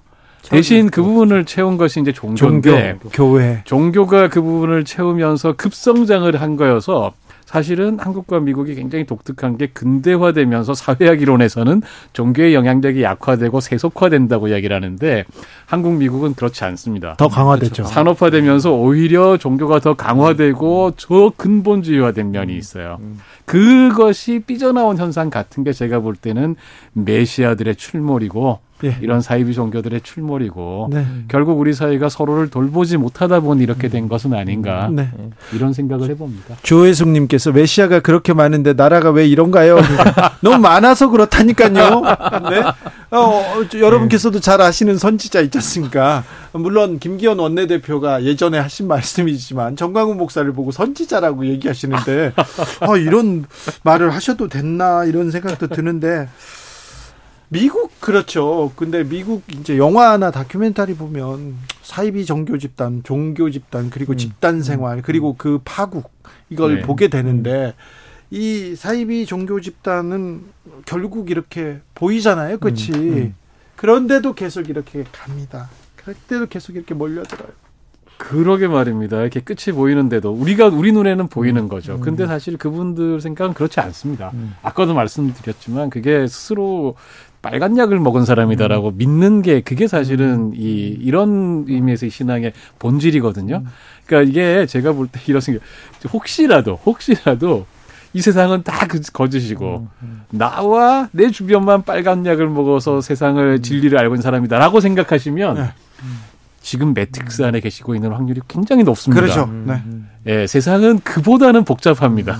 그, 근데 세상은 복잡한데 거기서 벗어나야 되는데 내가 꼭 옳고 나만 진실이다. 나만 선택받았다. 이, 이런 게 어디 있어요. 자, 그런데 여기서 벗어나야 되는데 벗어나면 아까 교수님 말씀대로 의지할 곳이 없어요. 공동체가 없고 친구가 없어요. 그래서 더 불안해서 어 아닌가 하면서도 거- 그 안에 있는데 이런 분들한테는 어떤 좀 조언을 해, 해줘야 됩니까? 이게 사실 우리가 개인적으로 어떻게 하십시오라고 말할 수 있는 부분이라기보다는 우리가 사회 제도나 아니면 사회 보호망이나 장치들을 늘리고 늘리고 그리고 어떻게 보면 우리가 인간관계를 맺을 수 있는 장소를 늘려가고 그리고 사실 저는 또 어떻게 생각하냐면 이게 어느 정도의 소득 보호망도 있어야 된다는 생각이 들어요. 이게 우리가 소득 보호망이 생겨나지 않을수록 이런 문제가 더 이제 심각해지는 부분이 저는 있을 수 있다고 보거든요. 그래서 기본적으로 우리가 어느 정도 생계가 해결이 되면 돼야 관계를 맺기 시작하는데 사실 이게 그, 그게 해결되지 않는 사람들이 외롭고 분리되어 있다가 이제 어떻게 보면 그걸 해결해 주는 공간이 생겨나고 그리고 그 속에 들어갔더니 자기 생계가 해결이 되고 그러면 그때부터 그런데 빠져들고 몰두하는 경우가 많거든요. 그리고 사실 저는 뭐 신천지나 제이면스 같은 큰 어떤 그런 사, 역사적으로 보면 그런 큰 사이비 종교가 무너지면 무너졌을 때 거기서 흩어져 흩어져 나오는 분파들이 엄청 또 많아요. 그리고 그 분파들이 나와서 또 사이비 종교를 또 세우거든요. 다 한한 뿌리에서 나와요 거의. 알고 거슬러 올라가고 네, 나서 맞아요. 네. 아니 뭐 저도 살펴봤더니 그 신천지의 이만희 그 주교도 원래 사이비 종교의 피해자였더만요. 예. 거기서 18세의 사이비 교주에게 사기를 당했다고 고소를 했더라고요. 30대 때 보니까 그 기록을 보니까 그게 남아 있는 걸 봤었어요. 그러면 자기도 사이비 종교의 피해자였던 거예요. 생각해 보면. 예. 그러니까 이런 것들이 꼬리와 꼬리를 물고 이렇게 나오는 거기 때문에 기본적으로 우리가 이걸 그냥 야 사이비 종교 저게 뭐 저기 들어간 사람이 잘못된 거야 뭐야 이런 것보다는 그렇죠. 그런 것들이 확대될 수 있는 사회적 네. 뭐 보호망을 세워야 확, 확대를 네. 막는 예. 우- 우리가 지금 사입이라고 얘기하는데 또 그 안에 있는 분들은 우리가 아무것도 모르면서 세상 세상을 아무것도 모르면서 세상을 그 절단해서 본다 이렇게 생각할 수도 있습니다. 맞습니다. 그분들의 의견도 존중합니다. 네, 네, 네. 음, 존중합니다. 그 안에서 하시는 것까지는 좋은데요. 남한테 피해를 주시는 거 그리고 그 남을 또 착취하는 그런 구조에서는 벗어나시길 바랍니다. 그리고 나만 옳다, 우리만 선택받았다, 우리는 우리만 구원받는다 이런 거는 거기에서는 벗어나셨으면 좋겠다는 생각이 좀 듭니다. 어, 2738님, 요즘 예능 프로그램에서 역술인 나와가지고요, 막 사주 봐주고 그러는데, 이런 게 많은 시청자분들께 부적절한 영향을 미치지 않을까 걱정됩니다. 얘기하는데요. 뭐 그냥 재미로 사주 보고 타로 좀 보고 뭐 그런 그 정도는 괜찮은데 이게 모여서 이게 그 우리 영화 미라 보면 뭐 이모탭 이런 거 나오잖아요. 막 이렇게 따라다니면서 그런 그런 식으로 어떤 광신도 집단이 되면 문제가 되는 거다. 그리고 자기의 정체를 정직하게 밝힐 수도 없다고 한다면 네. 처음에 네. 그건 올바른 믿음이 아니다. 그렇죠. 예. 예능은 예능일 뿐. 네. 선을 넘으면 안 되는데, 네, 도사, 스승 그런 게 너- 너무 많이 나와서요. 선을 넘으면 극단적으로 가면 이거는 결코. 아, 자, 철학의 맛 오늘 결정적 한마디로 마침표 찍어 보겠습니다. 김만곤 박사님. 종교 탓하지 말고 정치가 잘하자. 네. 네. 근데 종교 걱정하다가 보니까 네, 정치가 더 걱정돼요. 예. 사실 그렇네요. 조영근 소장님. 예. 빨간 약 먹었다고 생각이 들면 자기를 의심해 보자. 네. 의심해야 되는데 그리고 겸손해야 되는데 내가 옳다 나만 옳다 다른 사람들은 모르고 있다 이렇게 얘기하는데 이건 오만이잖아요. 그렇죠. 네. 뭘 배우면 뭘 알면 아 얼마나 알다고. 겸손해야 되는데 거기서 시작해야 되는데.